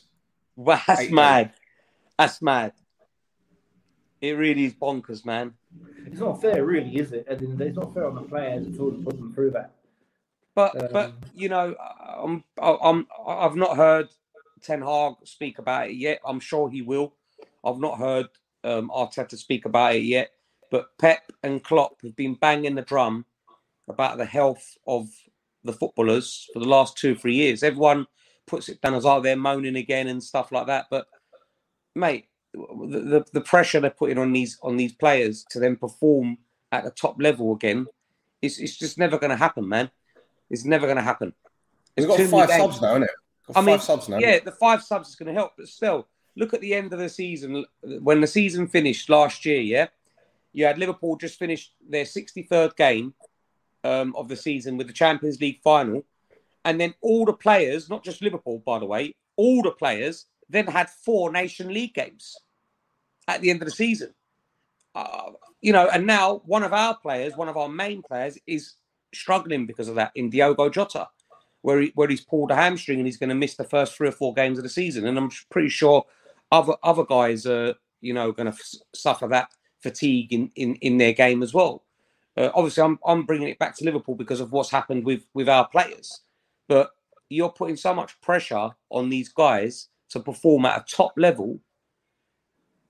It's never going to happen, man, because they although they get paid all this money, they're human beings. Do you know what I mean? Still, it's it's. You, no, you I, I agree. I agree. But the thing is, what, what we what we fail to remember is that a lot of these players want to play in the World Cup as well. They do. And if you they look do. and if you look at say Pogba, for example, who's got a, an injury, he would rather not have the operation, knowing that if he has the op, he misses the World Cup. But he'd rather Yeah. have therapy for Yeah, it. yeah, Now, exactly. let- let's say, right, are they are they gonna, as you said, are they gonna play until like the end of October and think, shit, I've got two weeks left till the Yeah. World Cup? You know, It's a mentality thing, isn't it? Still, it's a mentality know, thing. man. You know, I look at I look at someone like Virgil Van Dijk who missed the world, who missed the um the tournament, didn't he, through his ACL. He that's more than likely going to be his last ever World Cup, right? You know, I mean, I'm not saying I'm not I'm not questioning his professionalism to to Liverpool, all right, and I don't think he you know he will down his game, but are you going to tell me that mentally he's not going to have in the back of his mind, I'm not missing this World Cup. I'm playing for Holland. It's my last tournament. How many players? How many players are going to be thinking like that? Well, look, the league this World Cup. the league ends on the 28th of May this season. Yeah, yeah, that's 28th right. May, so practically the, the beginning of June. Yeah, Yeah, And what you, what you've also got to take into consideration is remember during COVID, right, when we had the project restart and all the games started again. It's like they crammed them in every day. There Oh, was a prom- it was terrible. Can you imagine if we had fixture congestion with FA Cup and with League Cup and all that Yeah. kind of stuff? Yeah, Players are going to be dropping like flies. You watch January, February, when the weather changes, when it gets cold, when they've come from 40 degrees exactly. to like one, two degrees, you watch the muscular injuries, you watch it. Oh. all. People players are going to be dropping like flies. I'm worried about it already, mate. I'm worried about it already. Like. This is what I was trying to say. It only takes for a lot of clubs. It's just one player to get injured. That could be the uh, that could be devastating for their season. Like Of course. Arsenal, if say for instance Gabriel Jesus got injured, he's obviously going to be our our standout our our, our, our, uh, first choice striker for the season. That's our striker gone for Liverpool. they lose they lose Van Van Dijk. That's their biggest one of their biggest players. we've seen biggest we've seen we've seen the impact already of of Yeah. important players. Yeah, if you know, lost Rodriguez for for instance, that's going to be a, a huge loss to, to United. You know, um, Man City could probably cope more than anybody, but um, yeah, it's Well, gonna it's gonna affect it's some the of the big- smaller teams. It's gonna affect them even more as well. Not- The big I'd thing say about- the, non-top four, not top six teams. Yeah. Well, the big thing about Man City and Liverpool is their best players. If you look at Liverpool, Salah and Haaland. They're Don't not, they're not the in it World yet. Cup. So they, they're going to have a nice little rest. They're going to be, Yeah, you know, buzzing. But they're it's, probably needed by then too. it's not about them. It's about the other guys that are going to be Yeah. missing from all the teams. I think Man United have got loads of international players away. Um, Tottenham. I mean, Tottenham. I'm not sure about Son. Is is uh, is is is South Korea in the World Cup? I'm not too sure, but Tottenham are going to have literally all their front line in midfield gone. Um, same with Arsenal. Um, No, mate, they're, they're they're playing they're playing Uruguay. South Korea playing Uruguay. Oh, so that- Nu- so that- might even go. Yeah, so Nunez and Son will be playing in the World Yeah. Cup. So Tottenham, for instance, that that's a big blow for Tottenham. They- They're actually losing all their strikers. I- I'm not sure about Kul- where, where's Kul- Kulusevski from. He'd probably be the Yeah, only one Sweden. resting. Um, Sweden. Are think Sweden in it? Are Sweden in it? No, no. Yeah.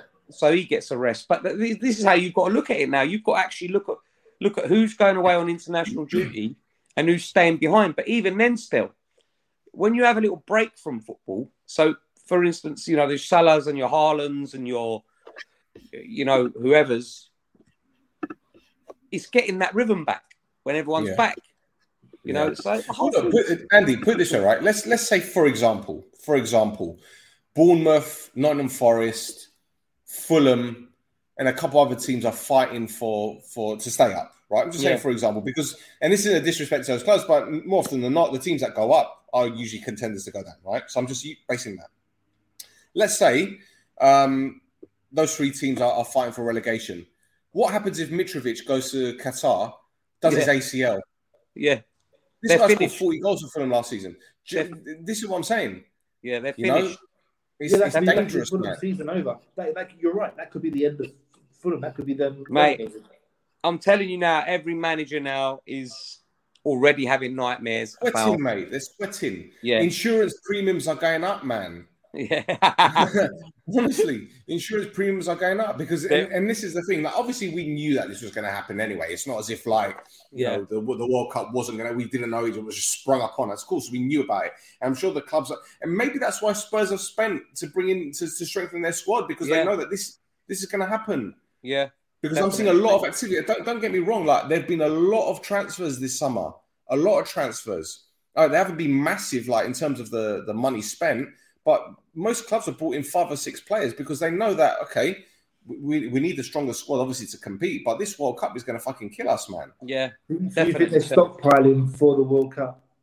You've hit two. You've hit two. Um, two big, big subjects. You know, in this last 10, 15 minutes, the World Cup is obviously going to be a game changer this season, and five subs is going to be a game changer as well. Um, like in terms of the bigger teams, you know, to to, to, to bring on the players that they can have on the bench, you know, into you literally change. You could literally change half your team.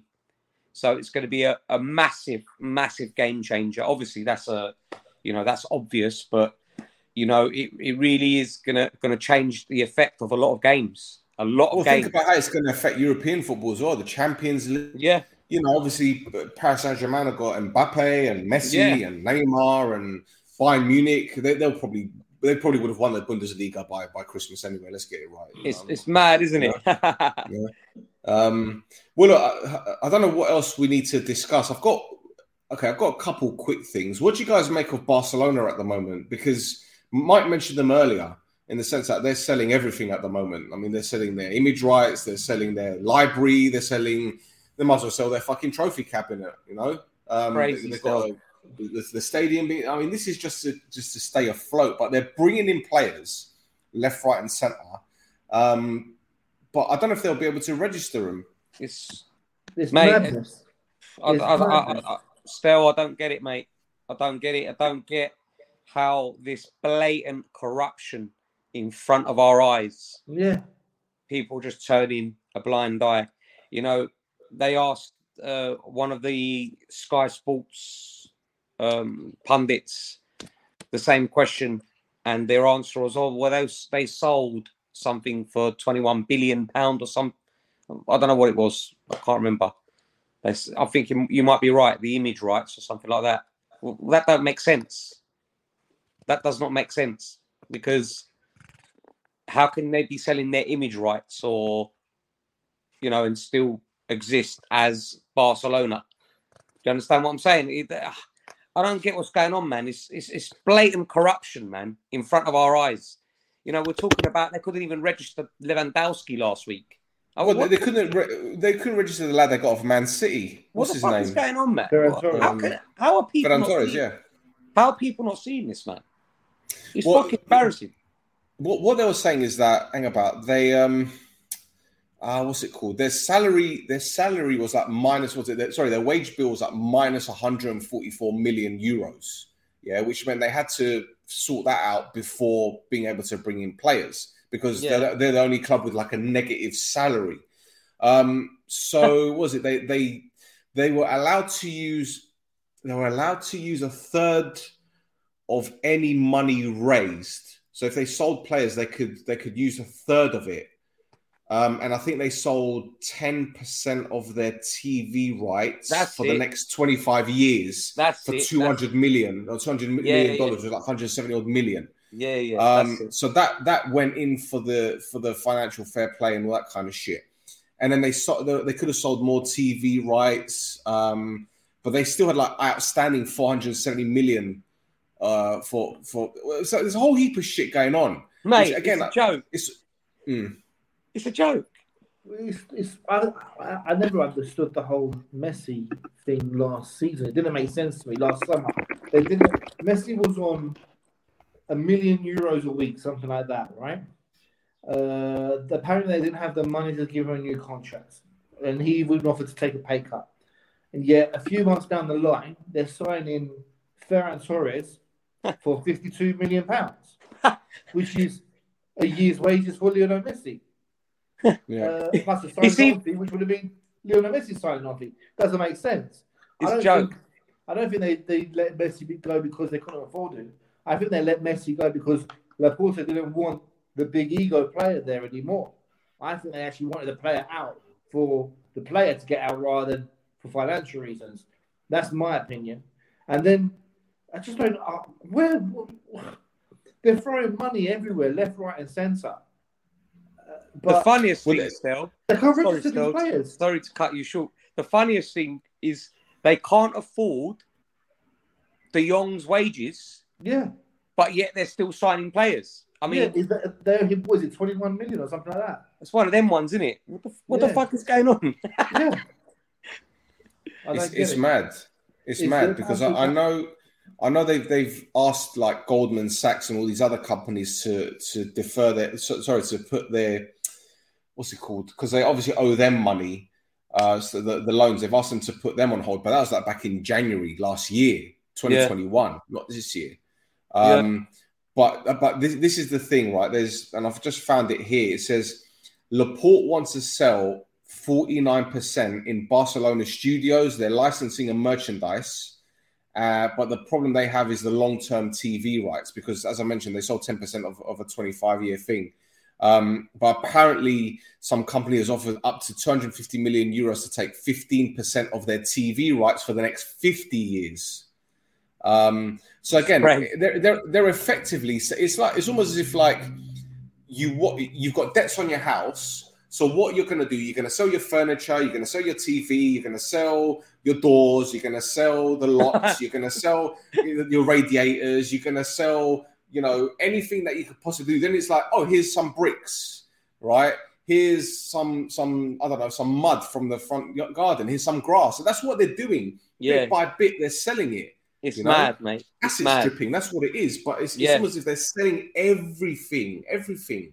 Yeah, It's mad. And don't forget, this is a this is a club who maybe only up until 10, 15 years ago didn't refuse to have a shirt sponsor. Mm. They refused. Remember, Barcelona refused to have a shirt sponsor. Yeah, and then and it was it was Qatar, didn't wasn't it? Qatar Airways. That- Yeah. That- first and then everyone went crazy. didn't they? UNICEF, UNICEF bravo. They paid you. UNICEF. They paid UNICEF. Yeah, they paid UNICEF, and then They got paid sponsor. UNICEF. Nah. Yeah. Yeah. Yeah. It's uh, still, it's just, it's just another, another um fine example of some of the corruption that goes on in in football. But this time, it's just blatantly in our faces. I mean, Andy, but that's why that's what I was saying before about why they want a super league.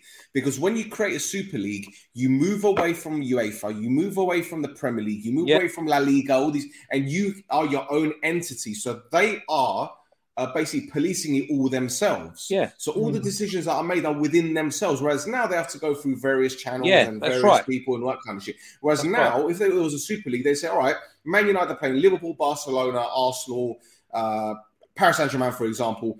All the United games at Old Trafford or in America or in Japan are going to be on MUTV, Yeah. right? Because they're going to be at home. All Yeah. the Liverpool games against these teams at Anfield or Yeah. Stade de France or whatever is going to be on Liverpool TV. You can pay per view it. Yeah, That's how yeah. they're going to do it. Of course it obviously they're going to share the money, but and it's it's going to be together. guaranteed, isn't it? It's guaranteed Yes. apparently 350 million a year per club. Yeah. I mean, you, they'll buy whoever they want. They have nothing to answer to. Yeah. Um, it, it just Players won't be going to World Cups. Yeah, it'll be pathetic, Mm. mate. It'll be pathetic. Um, but I have to tend to agree with Christian before he left, saying if this this does eventually happen, uh, I Yeah, can see I can see fans charging, sorry, clubs charging fans say like a hundred pound a year, and you get a streaming season ticket, and you can watch every single game. Now, imagine Liverpool, Manchester United. Just just put that into terms. Liverpool, Manchester United, globally the biggest clubs in the world, outside of Barcelona and Real Madrid. What we're talking, 300 million fans still plus. Imagine three quarters of them, because it's going to be three quarters of them, paying a hundred quid for a streaming season ticket. Mate, these clubs are going to be they're going to be hitting the the, the, the you know astronomical Andy, it won't be astronomical quid. a- It won't be a hundred quid a season. It'll be a hundred quid a month. no no they don't need to do that john they don't need to do that it'll be a hundred pound a season Nah, it'll be, it'll be more a month. It'll be like i'm like telling the you it, they, of a season liverpool man liverpool man united barca real madrid ac milan all these even arsenal now who are big so you don't need to charge more than a hundred pounds a, a season for these you're talking about millions and millions and millions of fans Mm. Let me tell you the game. something, yeah. Let me tell you something, yeah.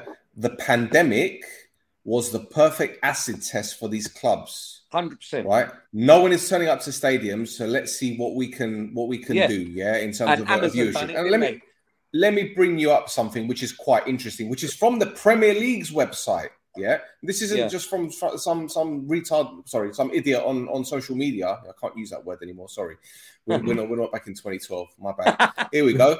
The headline from the Premier League website: a record-breaking season. Yeah?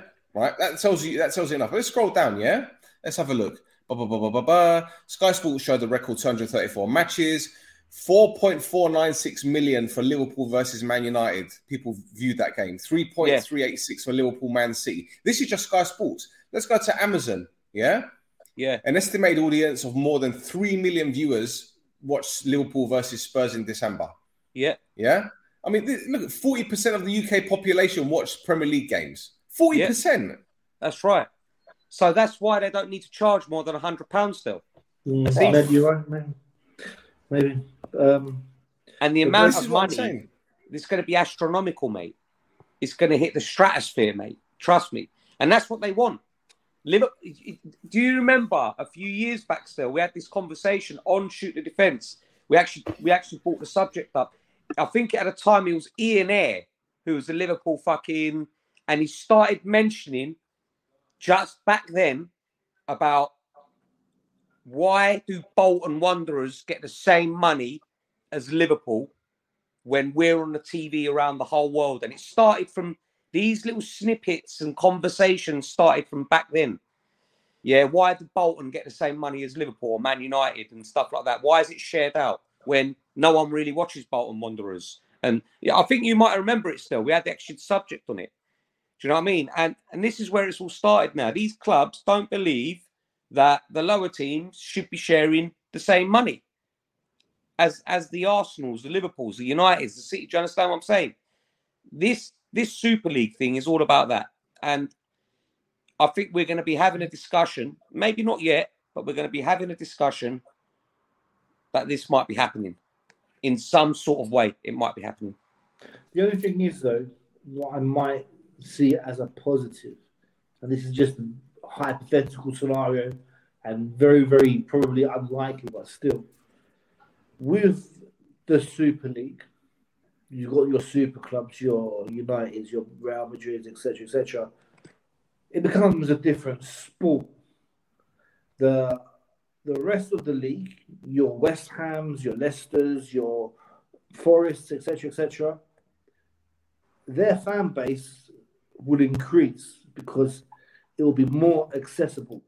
Now, as an Arsenal fan, am I going to fly to Miami to watch Arsenal play United? No. Am I going to fly to Sydney to watch Arsenal versus Barcelona? No. Am I going to go to Forest versus Birmingham? More likely. Yeah, I know what you're saying. I know what you're saying, but if it's affordable, if Yeah. it's affordable. Yeah. Now, don't get me wrong, right? I'm, go- I'm going to twist it a little bit here, and I might upset a few people, right? But let's let's talk about the women, for example, right? England have just won the European Championships. Great, fantastic. And I'm hearing, you know, more more fans should go to WSL games. Fine. But when you're charging six, 10, 15 quid a ticket, people are going to be more inclined to go.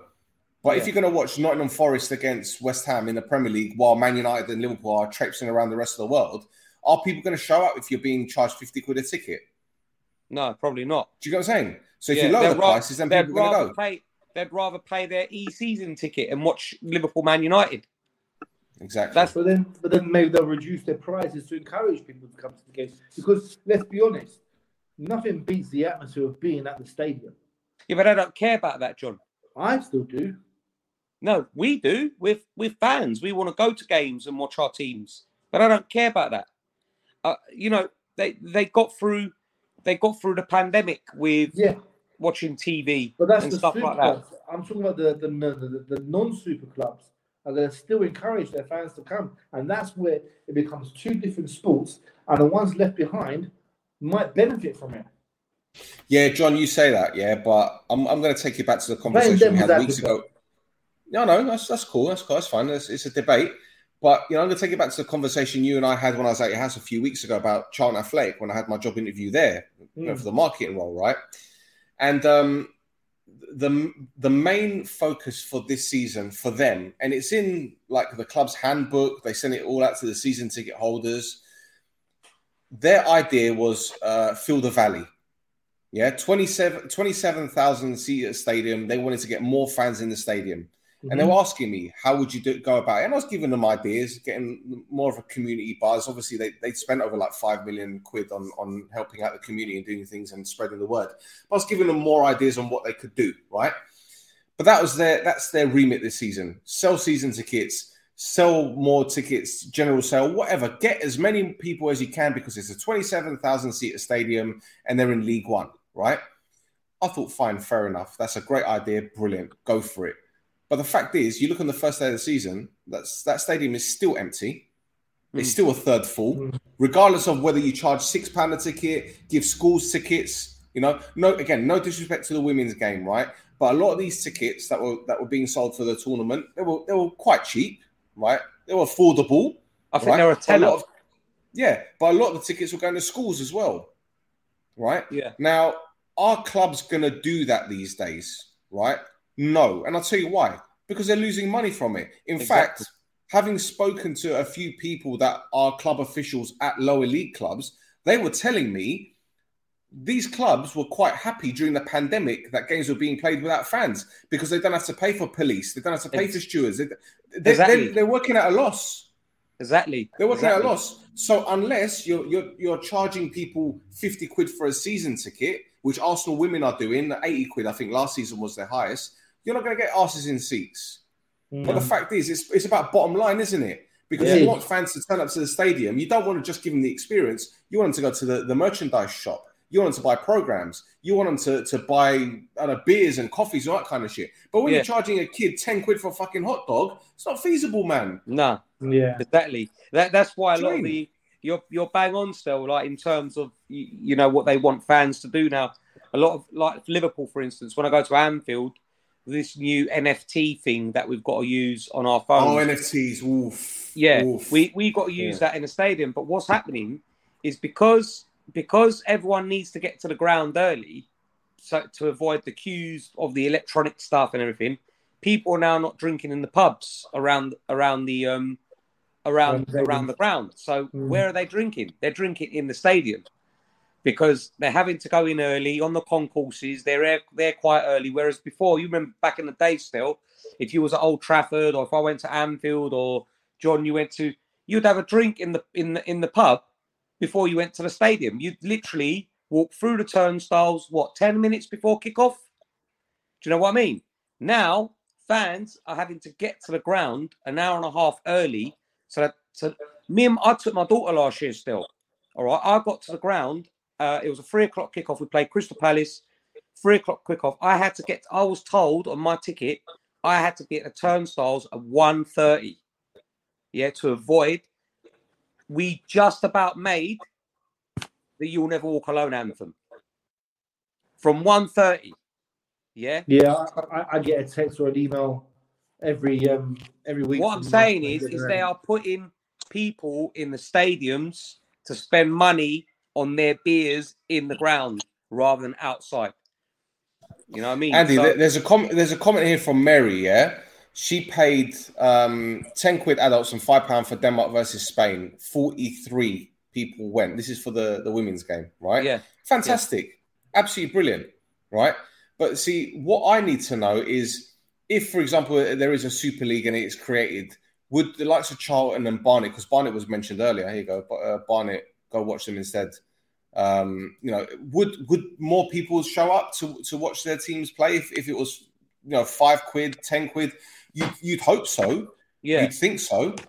But again, what is the fan getting out of it? I think that's what what we're what we're asking. What are we getting out of it? Because yeah, it's all well and good paying ten quid, five quid, but it's actually could be more than that because you're paying for travel, you're paying for you know pa- parking if you if you if you're parking somewhere, you're paying for this and that. If you have got kids, you're buying, and that's what the clubs want you to do. That's Yeah. what they want you to do. That's why the likes of United and Liverpool and Arsenal are so good at it, right? And Spurs now, yeah, they spent millions of pounds on this new stadium, but you're going inside and you're paying 15 quid for a fucking pint or two pints Yeah. or whatever. Yeah. Yeah. You're paying for this, you're paying for that, you're paying for oxygen, you're paying. Well, what what is this? Yeah, it's exactly. Do you know what I mean? And it's the same. It's the same with Liverpool, like the new main stand. It's beautiful, man. You go in there, you get your beer. There's food. There's restaurants. There's all of that stuff. That's where they want you to be. They want you to be there, spending your money, your hard-earned money in their restaurants and their, you know, their drinks and stuff.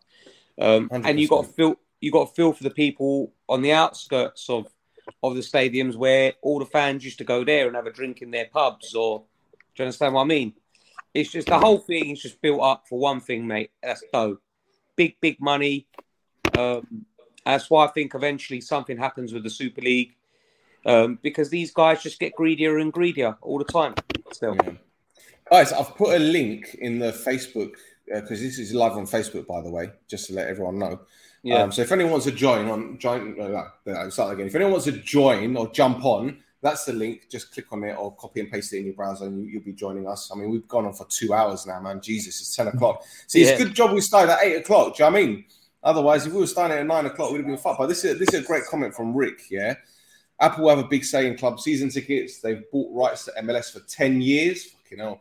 And I believe this is to get the production right. Augmented reality, spatial audio, audio will be the future to get as close as possible to what being. Yeah. I, do you know what? And hats off to the Americans, yeah? Because we can criticize them all they want for how cheesy their, their supporter songs are and that kind of stuff. They know how to do things. They know Yeah, how to ma- do things. And I'll tell you what, if the Chinese took it as serious as MLS do, their their Super League, we'd have been talking about that now. Because remember all those players that went to fucking China? yeah, yeah, yeah. The Yeah, no, know what they're doing, man. They know what they're doing. Yeah, definitely, mate. Definitely. It's, it's all about it's all about earning more and more and more money. Um, that's what football's become. That's why you know when you guys spoke earlier about your disconnection with with football. You know, if if if like with Man United, for instance, yeah, they they they've not been doing too well as as a team. So that disconnection that you had is even further down the line because the team. But do you know, well. for me, it's never been about the results, the disconnect. But you know The- what the- I mean, innit? Though, still. Yeah, no, no, no. I, I agree. But for me, it's the way that fans are being treated and lied to Yeah. as well. Yeah, yeah. Yeah, Being but at the same time, still, I, I, I don't know. Do you still have your season ticket? No, no. Okay. H- When was the last time you went to a game? Well, no, I, I, I still go. I still go Yeah. regularly, but I don't Okay, have but- the season ticket. Yeah. Tell me I'm wrong. There's no better feeling than when it's not pissing down with rain, but there's a bit of a drizzle in the air. You got that little ex- electricity in the air of the game build up. Hmm. You're walking towards the stadium. It's cold. You're wrapped up in a jacket. Maybe you got a beanie on. You got your scarf on. You're gonna go and have a little sing song. You know, is there a Ah. better feeling than that? There's Johnny, let me, let me let me tell you something. Yeah, I went to the cup final in Cyprus in May. Yeah, that was right? mad. You sent me the video. Yeah. Yeah. This is you're in a stadium with only what twelve thousand people, right? Yeah. But I'll tell you But what, you, felt could, you could you could stand, you could smoke, you could Yeah. swear, you could have fireworks, you could have Yeah. uh, smoke bombs, right? Yeah. That you is the football. electricity in the air. You felt it, hundred percent. And I tell Yeah. you what, I haven't I haven't had goosebumps like that since when uh, I went to Moscow in two thousand and eight. Yeah, exactly. Still, Yeah? exactly. Yeah. But this is what I'm saying to you. Like when your team, like like you you you you fallen in love with your Omonia again and stuff like that, and the team's doing really well and stuff. And with with Man United, they're going through a little bit of No, a not, not last phase. season, mate. We finished Hey? seventh last season. we finished seventh last season. I would say Yeah, but really you know, well. yeah, but you know what? You know what I mean. You've been, you're enjoying know, it again. It's giving you life again and stuff like that. Like when you used to go to United all the time. The the the problem is, is that the disconnection of football is happening is happening more and more now. For, for I think for the more of the older older generation rather than the younger generation. But that that younger that younger generation in the next ten odd years, I think football's going to change so much, man, in how you support the club. You know, Andy, hundred percent. it's And I tell you mad, I'm. I'm I'm glad you mentioned ten years because obviously this is our this is our ten year show, right? And I tell you what, yeah, the one regret I have doing this pod is because I've learned a lot about the ins and outs of the game, meeting various people who have Yeah. been involved in the game, who are still involved in the game, because the things that I've seen, the things I've heard. I mean, I work for a, for a football agency as well, so you know, th- there's a lot of th- things that even now I'm, I'm seeing, and Jesus Christ, mate, honestly, when you're finding out about players who have got two or three agents, one of them is a mafia boss, you know, you, you you hear and you see it all. And this is why a lot of the time I envy people such as yourself and John who you love the game. You you you- you don't see the ins and okay, you got social media that obviously ex, eh, you know, um what's the word? It's like it's like I've bought the burger, but I never have to butcher it. Yeah, this this is it. You know, and th- this is the one thing because I've lost that love for the game as a fan. Yeah, yeah. That's what it is. You know, and it's it's sad, but at the same time, I've chosen this path anyway, so I can't complain. Yeah, you know, I shouldn't be complaining about it, and I think that's another reason going back to Omonia why I've got that love back because this is a club that, fair enough, it is all about money. Don't- Just don't get it twisted. Every club is about Yeah, money every team days, right? But there's there's that romanticism Yeah. and I lost that with United. I lost that with United when Ferguson said, you know, if the Glazers take over, I'll leave. Well, he stayed and he took their money. Yeah. Um, you know, I lost that romanticism when United signed Bebe for seven and a half million when he was playing in the Homeless World Cup a year earlier. I lost that romanticism when United sold Ronaldo and decided to replace him with Valencia, uh, Obertan, and Michael Owen. You know, Yeah, I know. This I know. is it. This is what I'm saying to you. You know, when when you when you're getting disconnected with the club as it is, and then when the, the team's in decline, it makes it even worse. You know, it makes you want to want to distance yourself even more from from the team. Andy, it's like with you. It's like with you in Liverpool, right? You know, you went so many years without winning a, a, a championship. You didn't lose it, but I'll tell you what, when Hicks and Gillett were there, I remember how fucking Oh. down to the ground you were. I was a season ticket holder then, and you know that was hard. I- I'm That sure was there were times that you were thinking, "Fuck this for a laugh." What am I Yeah. putting myself through? That was hard. Um, I remember. I remember one game still. You probably remember. We lost to Blackpool at home. Charlie Adams scored the winner, and it was said that. before we got. I remember driving to the stadium, and already knew, knowing that I was only going to watch 45 minutes of that game, because the plan was the whole stadium was going to walk out at half time, and you know I did that for the love of the club.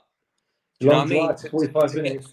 to, to get these bastards out who were completely I mean, if you remember what Hicks and Gillett's last act was to try and sell Melwood. I mean, you know, that's just you know that's that's the history and the bloodline of Liverpool was Melwood Football Club was Melwood training ground, and these guys were trying to sell it. You know that you know that that's that's the state we got ourselves into. Um, and you know, What, what did see- you What did you think when the United fans stormed the pitch? Do you know what, What mate? you think? Do you know what, mate? I thought there's one thing. There's one thing which you know you might agree with me, you might not agree with me. There's one thing that United fans tend to do a lot. Like last year, for instance, when you bought them players, yeah, like Sancho, Ronaldo, and on all these guys, that talk sort of went away. But then when Man United are having a bit of a, a null in results and stuff like that, the talk comes back again.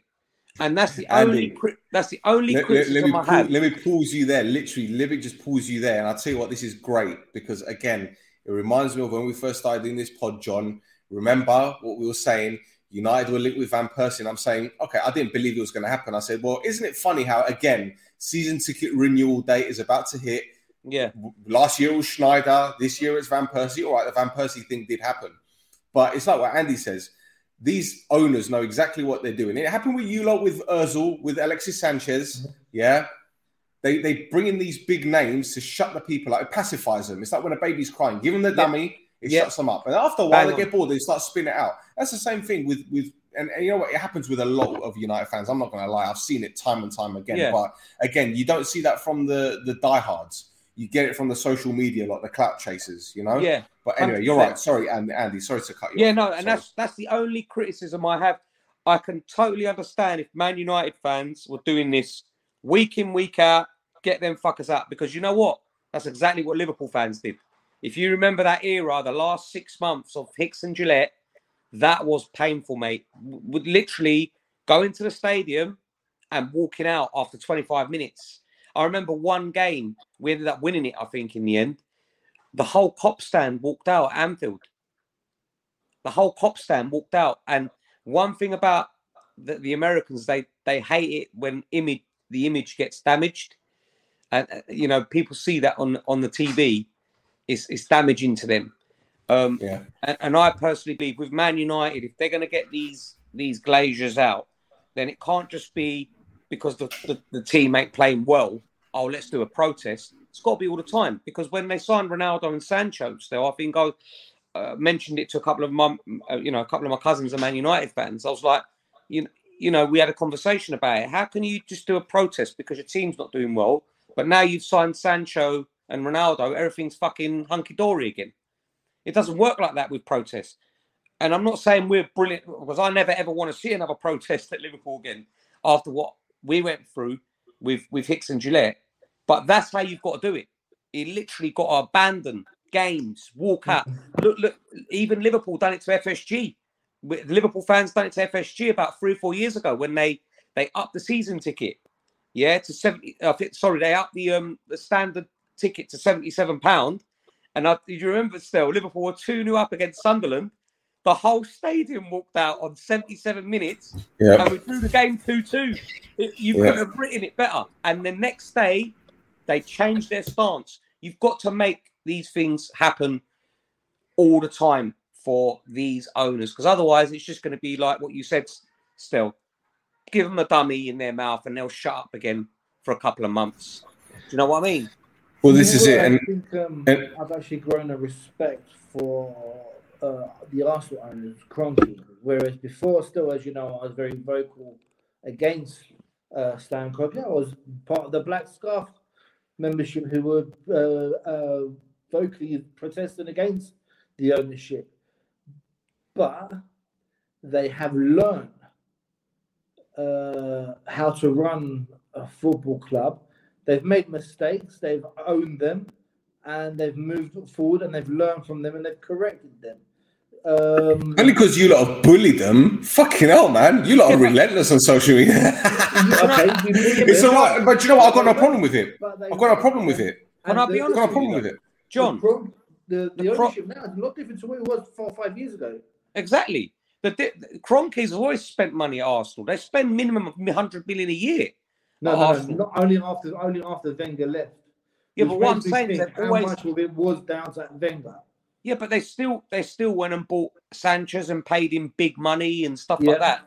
The the owners have never shirked away. The, the problem with Arsenal was who they were employing as their recruitment people and who they had in charge of football operations and and stuff like this. Arsenal spent a shitload of money, man. You'll be actually shocked that Arsenal are up there with Man City and Man United in the money in they've the spent. in the last few But the problem they- was they said it's like half a billion we've spent in the last maybe four or five years, three, four years, something like that. That's a lot. That's a lot of money, man. That's a lot of money. But the problem was is the problem is is recruitment. It's all about recruitment. Uh, You know, Man United have spent shitloads of money, but their recruitment's been wrong, which is Yeah. why they're not pr- pr- producing on- the Yeah. pitch. You'd hope Yeah, that because Ten Hag was, they have the wrong of that. people. They have the wrong people between ownership Yeah. and playing. Football staff. operations. Yeah, Football football operations. Haven't the in between. So the Glazers would probably be uh, much more uh, liked and revered if they had somebody in between them that was doing their job properly. Like you said, Well, like the recruitment. You'd like to think like they the they are now. the- Woodward's gone. Yeah. Woodward's gone now. Woodward was a clown. You Yeah. know. You, you know. Woodward was their guy though because he brought in all of these fucking merchandising Yeah. deals and all Yeah, these. Do you know what I mean? With a, a pot noodle company in Japan and some Yeah. wine Yeah. company from Chile and Yeah, yeah. you know, tel- telecoms in Nigeria. Like, and but let's let's not get it twisted. And again, I'm going to go back to something I said ages ago. Right, when a lot of these clubs were kicking off about Newcastle getting taken over by the Saudis, right? Man United have been taking Saudi money since 2008 because Richard Arnold worked for Saudi Telecom. Yeah, I mean, I mean, what can you say about that? It's it's just football now, isn't it? You know, Newcastle. Let's be honest, Newcastle will be the new City in two, three, four years' time, won't they? It's going to be another. It's going to be another team competing for the title and Champions Leagues and stuff like that. You know, and this is where these other clubs, you know, want to get to in terms. They're going to try every single way to earn the most money possible for their teams you know, and it always comes down to to, to, to, to the money. So, you know, like we said, still in 10 years' time, when we're doing the 20th anniversary of Shoot the Defence, mm. we might very well be talking about a completely separate football league. Yeah. Yeah, very true. We could be doing this in, in virtual reality, 3D, augmented reality. I could give John a uh, butts on then. he deserves it. Fucking Speaking hell, of Jesus. Newcastle, speaking of Yeah. Newcastle, your predictions for them this season? Top eight. Hmm. Conservative. They're not ready yet. They're not ready yet, but they will be. They're building slowly, slowly. Newcastle. They're How many players slowly. have got? How many players have got going to the World Cup? Hardly any. Nick Pope will probably be in the squad. Yeah, Tri- Trippier will be in the squad. and that's it. What about that I don't know. full, that centre back they got from from Lille? What's his name? Botman. Was he? From? Yeah, mate, they've got a nice little spine now, haven't they? Still, you, you Mm. know, they've got Botman, who's who's a good little player. They- Yeah. I, I, I love um, what's his face, uh, Bruno um, Guimaraes. Guimaraes. Yeah, yeah. I mean, what a, what a coup he is. I, I mean, Yeah. forget what you saw last year. That was just the beginning of that player. Mm. Um, and then they, you know, they they want uh, Maddison now. They, they're trying to throw money at Maddison and stuff like that. And they've still got St. Maxim, who's who's a you know, is a maverick. Um, listen, this is the beginning of Newcastle. This is what um, City done. You know, Yeah. when when their owners come in, they brought in Robinho, who the poor bastard thought was signing for Man United, and they turned up with a blue shirt. Don't You you know- remember when Chelsea was selling No, shirts? Chelsea. Remember when Chelsea was? Jesus you know, Christ! you know, this is the start for Newcastle, and unfortunately for for teams like Liverpool, Man United, Arsenal, it's just another powerhouse Yeah. that they've got to contend with. Yeah. Do you know what I mean? So, So, Um, who's your prediction first to get sacked? Oh come on, come I'm going to on! throw this can't out there. do this. I'm going to throw this out there. don't Eddie say Howe. Conte. We- Eddie we- Howe. We're deadpooling people already. Fucking hell, man. Uh... Eddie, I'm say See, this Howe. is why we need virtual reality not to give him a fiscalis on one. Can I tell you why? Can I tell you why I- I'm saying Eddie Howe? Because Newcastle are going to spend a little bit of money. And they're going to want results. And Nah, man, they're going to be patient with this. They love They're Eddie gonna be Howe. patient. They'll, they'll be a bit patient to a certain extent, yes. But if he's not producing, if they're not, Bro, he's got top he's 10 got credit in the bank for couple of keeping them up, months, man. They yeah. didn't win a game for like the first They- three months. He's got Listen, credit in the Eddie bank. Howe, Eddie Howe will be at Newcastle at least this season for the whole season. Who's who's gonna go down? Uh, what, I, I, which question do you want me to answer first? The, the sack one or the? Go on, answer the sack one, and who's gonna go down? I, am going for Marcus Silva, man. I knew you were going to say him. I'm going for him every time, every time. Everton, I'm going. I'm going. I'm going It's not a Premier the. League Um, and it's full of sack their manager, is it? I think the first. What about Brendan? Do you think? Do you think Brendan's under under? uh, I think under he's under pressure, actually. Yeah.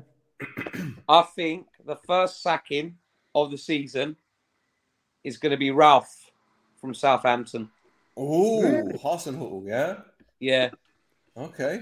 Have they had, Okay. have they made any movements in the transfer market? I haven't really been watching them. they've hardly done anything. Nor of Leicester, for that matter, which was a good shout to bring up Brendan. Schmeichel's gone. Schmeichel left today. Who? Schmeichel. Yeah, Yeah, I mean, that was a weird one, wasn't it? Very Schmeichel. Nice. Yeah. He Well, was I a very think they good said goalkeeper. He can play for most Premier League teams. Why has he gone to Nice? How old is he now, Schmeichel? 31, 32. Still Right. young for a keeper, isn't he? I think he is. Right. Let me let me double Yeah. check, man. Let me let me double check because it looks like he's been around forever. Yeah. Um, oh shit, he's 35. Oh, there you Wallahi, go. he's 35. Fucking hell. Yeah, so he's Okay. you know that's probably a decent move for him to be fair. Um, but Leicester, Les Brendan might be a good shout. You know, Brendan might be a good shout in terms of yeah, but Bre- Bren- Brendan loves himself, so he'll walk before he's sacked. Yeah, he'll probably walk. Uh, but I, I, I- I think Ralph goes first from Southampton. He's been on the periphery for the last couple of years, and he's managed to always pull it out of the bag, hasn't he? The Try to beat last Man couple- United. um, but Marco Silva, you know, I mean, Liverpool played him first game of the season on on Saturday morning. You know, Marco Silva, he definitely could could be one that could go. Well, Southampton are playing But Spurs it's, it's, a- it's such a hard question, John, because the season ain't even fucking started yet. I mean, if Arsenal lose the first game to Palace on fucking Friday night, are you going to tell me that fucking Arteta out ain't going to be trending somewhere along Well, the line? somewhere? Yeah, I'm sure they will. I'm sure they probably. But this is what I'm saying. It's it's such a fickle game, isn't it? You yeah, know, it is. It is. you know, it's it's, it's it's it's it's it's a tough question. And maybe we'll do a mid-season show, and uh, and and discuss who's gone and or who's who's about to go. Well, Love I'm it. hoping Forest will stay up at least anyway. I've, I think Yeah, they they made some probably, they probably, moves in the they, they probably will. They probably will. Dean But then again, you you know who their who their owner is, right? Yeah, I Yeah. do. Yeah, but he's So- putting money down. He's spending money. He's letting. Yeah, well, and he's look at his spend team in. Greece now. Look what Olympiacos. They're fucked. Yeah. yeah. They're Yeah. fucked. You know- They- I'll tell you they bought some good players though, Forest. what They've also- Lingard and They bought, they Lingard, Henderson. they, Um, got, they got Lingard, they got Henderson, they bought Neco Williams, who's a good player. that um, striker from Germany. I I can't say. Yeah, they, I think I Oh, think not. I think Forest will do all right. You know, I think Forest will do all right.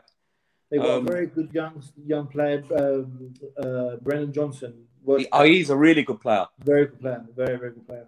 Is And he related? He's related to well. someone, isn't he? Still, he's a he's a, what's his name? The other Johnson who played for Forest. I think was it Bradley son, Johnson? No, what was his no, name? no. No. Um, ah, uh, I forget his name. It was I think it was at Ipswich at one point. If I'm Yeah, he was striker, wasn't he? Yeah, hang about. Uh, his name is Brennan Johnson. Let's have a look. Let me Google it. Fucking hell, man. Jesus. I remember. I know he's. I know he's. I think it might even be his dad or his uncle. Or, Uh, yes, David Johnson. He was at Ipswich on. Forest. That's Dave right. Johnson. Wasn't Do he you in Man United Dave? as well? Yeah, David Johnson was in United's academy. Yeah. Yeah. Yeah, well, Brennan Brennan Johnson, he's going to be sought after. That kid, he's, Yeah. he's a special talent. Sack, sack Ian Rubin from Facebook and Insta. Now that that is that Alex Green. That's Yeah, got to be Alex Green. That's got to be. Alex Green. Of course, it is. Is it? I beg. Is it? Is that Alex Green? Come on, I need to see who's doing this, man. I need to see who's doing this. Unless that's Andy. I'm not Who, sure. me? No, no, no, no, no, no, no. Andy, United fan, Andy. Uh, Oh. Who is this? I need to see who's this. Fucking hell.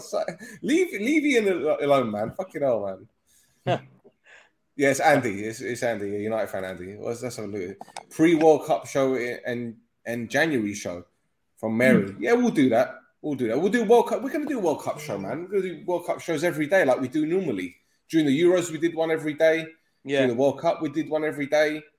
I will fucking Jesus. During the pandemic, I did 86 shows in 87 days. Bloody Like, I hell. don't give a fuck, man. Honestly, I, I went like a crackhead. Anyway, boys, we've done two hours and 20 minutes. Um, Fantastic, live on Facebook, so if anyone wants to tune in again, Like the good old days.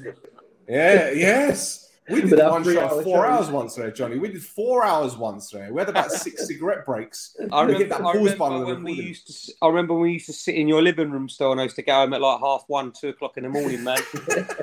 and then, and, And then I'd be, go to- I'd be sitting there editing till two o'clock in the morning. Yeah. bruv, honestly. and then, and then the worst thing, the worst thing about it, well, not the worst thing, the good thing about it was, I used to come home at like half one, two, raid the fridge, have a couple of slices of ham, some petit filou because I was had the munchies, and then. And then and then re-listen to the show again in bed. oh Jesus! Oh mate, those were the days. Those were the days. He's got for a quick cigarette. Like, Yeah. John, let's let's go for a break. Yeah. Go out for a fucking cigarette. And we're like, shit, what are we going to talk about? Because we kept on talking when we were fucking outside having a Oh, smoke. we Yeah. anything and everything. I remember a couple of good, really good shows when you had the uh, boxing boys on, the Oh, Evangeline, bro- the Evangeline Yeah. brothers, and that was that was a really good show. Um, Yeah, but you know the, the language that we were using. I think Andres was hiding himself the whole time. He's like, "Fucking hell, why have I come on this show? All, these fucking boys, all profanity and everything, man." yeah, that was funny. I- when when uh, when Nighty came on the pod and we did the interview with him and he destroyed Neil Warnock, that cracked and, me and up. Jamie O'Hara as well, didn't he? He, hated He destroyed Jamie O'Hara. Yeah, Rohan my Ricketts was going was going in on, on David Pleat. Do you still Um, speak? With, do you still speak with Nighty? He was going to jump on. He was going to jump on, but something came up. But he's he's Ah. going to come on. See, we, that's what I said. We need to do these more often, man, because He's funny, we need to go he, back to our roots. Go back to our roots and, He- and uh, And Oh, oh, mate, mate, he's- Staffy tonight as well. So yeah, Stuffy couldn't make it unfortunately. I think he's he's a little bit under the weather. But um, we're going to get the band back together. I'm telling you, we're going to do these more frequently, do them more often because I, I think it, we miss those days. And obviously, with the joys of technology now, we don't need to be anywhere. We don't have to worry about Andy getting home at two in the morning and eating petit filou and all that. It's the only thing when you've got the munchies, man. Anything tastes good at that time, innit? Uh, yeah, tell me about it. Tell me about it. Fucking hell. I've But no yeah, we had, some, we, had some, about. we had some incredible shows, man. I'll never forget the time when um, we were doing our predictions, and uh, you said that Andy, you said uh, Arsenal, uh, Liverpool would beat Arsenal two 0 and John goes, "Oh, you're going to score two past Mertesacker and Kashani, and Liverpool won the game five 0 We scored four in twenty minutes. Yeah. Oh. Oh, mate, There- there's Yeah. so much fucking shit, man. Right, We- uh, John, the only days when we were playing, um, when ah, when when KSI did that thing with Van Persie, Yeah. Van Persie joined United, and he went Podolski. ape shit on fucking uh, on player, mate. He's a good player, mate. Fucking hell. He's a good player. Kashoni, Podolski is a good player, mate. And he goes, um, Brent has scored more goals than you at the Euros, bruv. I'm deleting him. and then look what's happened to KSI. Fucking Yeah. absolutely brilliant. I'll tell you what, I- I've got to tip my hat off to that guy because Yeah. you know what? For a lad that was just doing FIFA videos to go from that to a multi, multi millionaire doing rap videos. So to- I've been I've been to his house. You visit what? Well, when I Oh, yeah, because you used to work with uh, Yianni, innit? yeah when I worked at Yiannimize, we done his cars, didn't we? That's right, yeah. And uh, I went to his house, man, and he's just an absolute nut job. Mm-hmm. Um, so funny, like he's a real funny guy. Um, but yeah, like you said, I, I, when I used to work at Yiannimize, we used to get like all the footballers come down, and you know there'd be a few people outside. And I remember one, I, I never knew who KSI was. Obviously, you, you know, I knew he was, you know, a YouTuber and stuff, but I didn't know how big he was. And I remember he put, he put on his uh, Instagram page that he was coming down to Yiannimize, and mate, there was at least Swarming. there was at least a thousand kids from all the schools around Enfield. Yeah. Um, and I was thinking, Jesus, like, who is this guy, man? like, what, Yeah. what does he do, man? What does he do?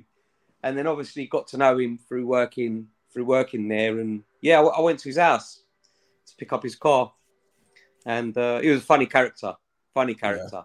Yeah, But- well, good luck to him, man. Good with luck to him him. as well, with him as well, is he when he did make it big, he helped his friends out.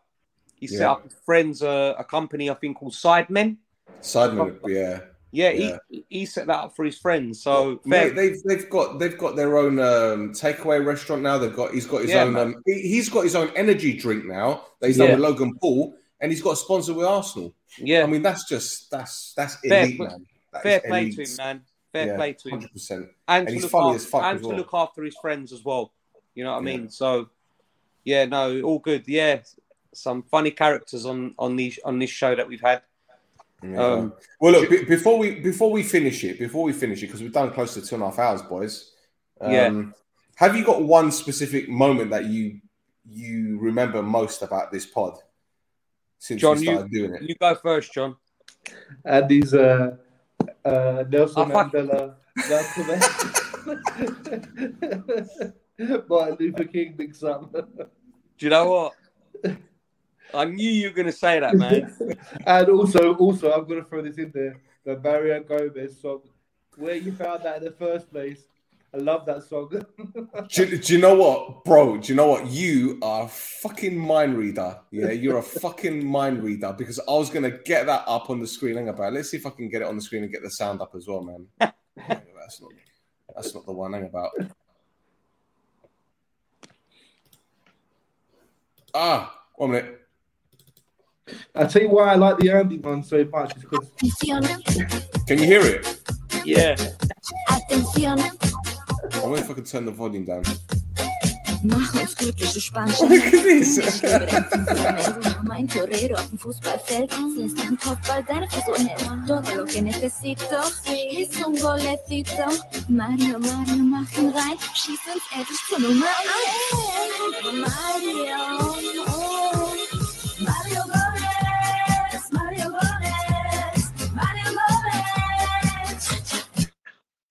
Oh my god. great song. Great Unbelievable. song. But Un- unbelievable. why- why- the reason why I picked the Andy thing is not so much because of obviously the, the mistake, but because before the show, still was getting a little bit. He was a bit anxious. We, we need to mix it up a little bit. We've got to change something. We've got to do something because we're not getting enough views and want to do something different. And then you came out with this blinder, Andy, and the show just erupted. And it was And you know, brilliant. It's just what you know what's mad about this? I still get the fuckers mixed up again. and it, and I always remember that show, man. And you know what was funny? Like I didn't know what you lot were laughing at. I didn't know what you lot were laughing at. And then after I said his name for the sixth time, I think it was, then I clocked. No, because it was, it one, was one more moment as well when Stuffy said, uh, I think he was he's a Spurs fan. Obviously, he said he said he'd rather finish eighth than fifth. I, I still don't understand that one. Oh, there's What a hand here. There's a hand. There's a hand. little shit. She couldn't Yeah. sleep. She came came downstairs and she was playing with her iPad half ten at night, and she's still on the fucking couch. It's holiday, man. It's holiday. Those are my moments. But yeah, Yeah, Yeah, there's been there's been, been some some great moments, some funny moments. Um, I think I think when we're doing Guess Who, and uh, uh, Polari was talking about was it Ali Dia, and he listed the names of the clubs that he played for. He goes Alves, Rochelle, San Quentin. That's a jail, isn't it? oh, oh, what was the the the one the one um that I always used to bring? And I think every game we played, Antonio Sticker Nunez. book swaps. Yeah. Sticker book swaps. I think Antonio. That was, that was the one. We had to pick a one. player. We had to pick- we had to pick a player. Yeah. like that obviously obscure player. Yeah. and you and yeah, and every player that you listed was a signing from fucking uh, Roy Hodgson. Yeah. yeah. Yeah, and it was always Antonio Nunez, that dud that we What, signed. hang on, which player was it that you sold to Real Madrid and you, that you got a couple players in in exchange? Antonio it- Nunez. No, but which player left? Was it Michael Owen Owen. that left? Michael yeah. Owen. Because I remember Um, you talking about it, it was Nunez you were talking about, and Stuffy goes, "Oh, they saw you coming," and you got more Yeah, than yeah. once. yeah, exactly. Yeah, yeah, yeah. No, Jesus. man, we had some funny times, boys. Some funny times.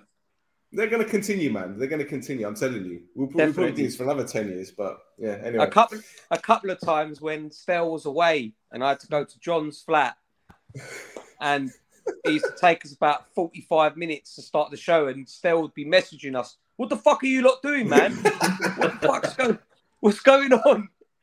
And Never getting to work. John would be panicking, man. He'd be like, "Oh, I don't know what I'm doing here." Andy, I, I remember once when when Tim used to do the shows with us. He's Yeah. flying at the moment, so he can't jump on. But I remember once I was away with work. I was in Leicester, right? and we're doing this pod, and I'm I'm rummaging through the drawers, and I find this Bible.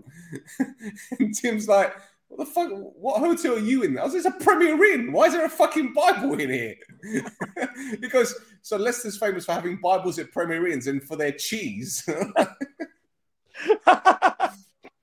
Ah, brilliant, brilliant. Jesus, honestly, the, the stupidness we got up to as well. But anyway, we've gone on for too long, man. Boys, thank you very much. It's been special. It's been great.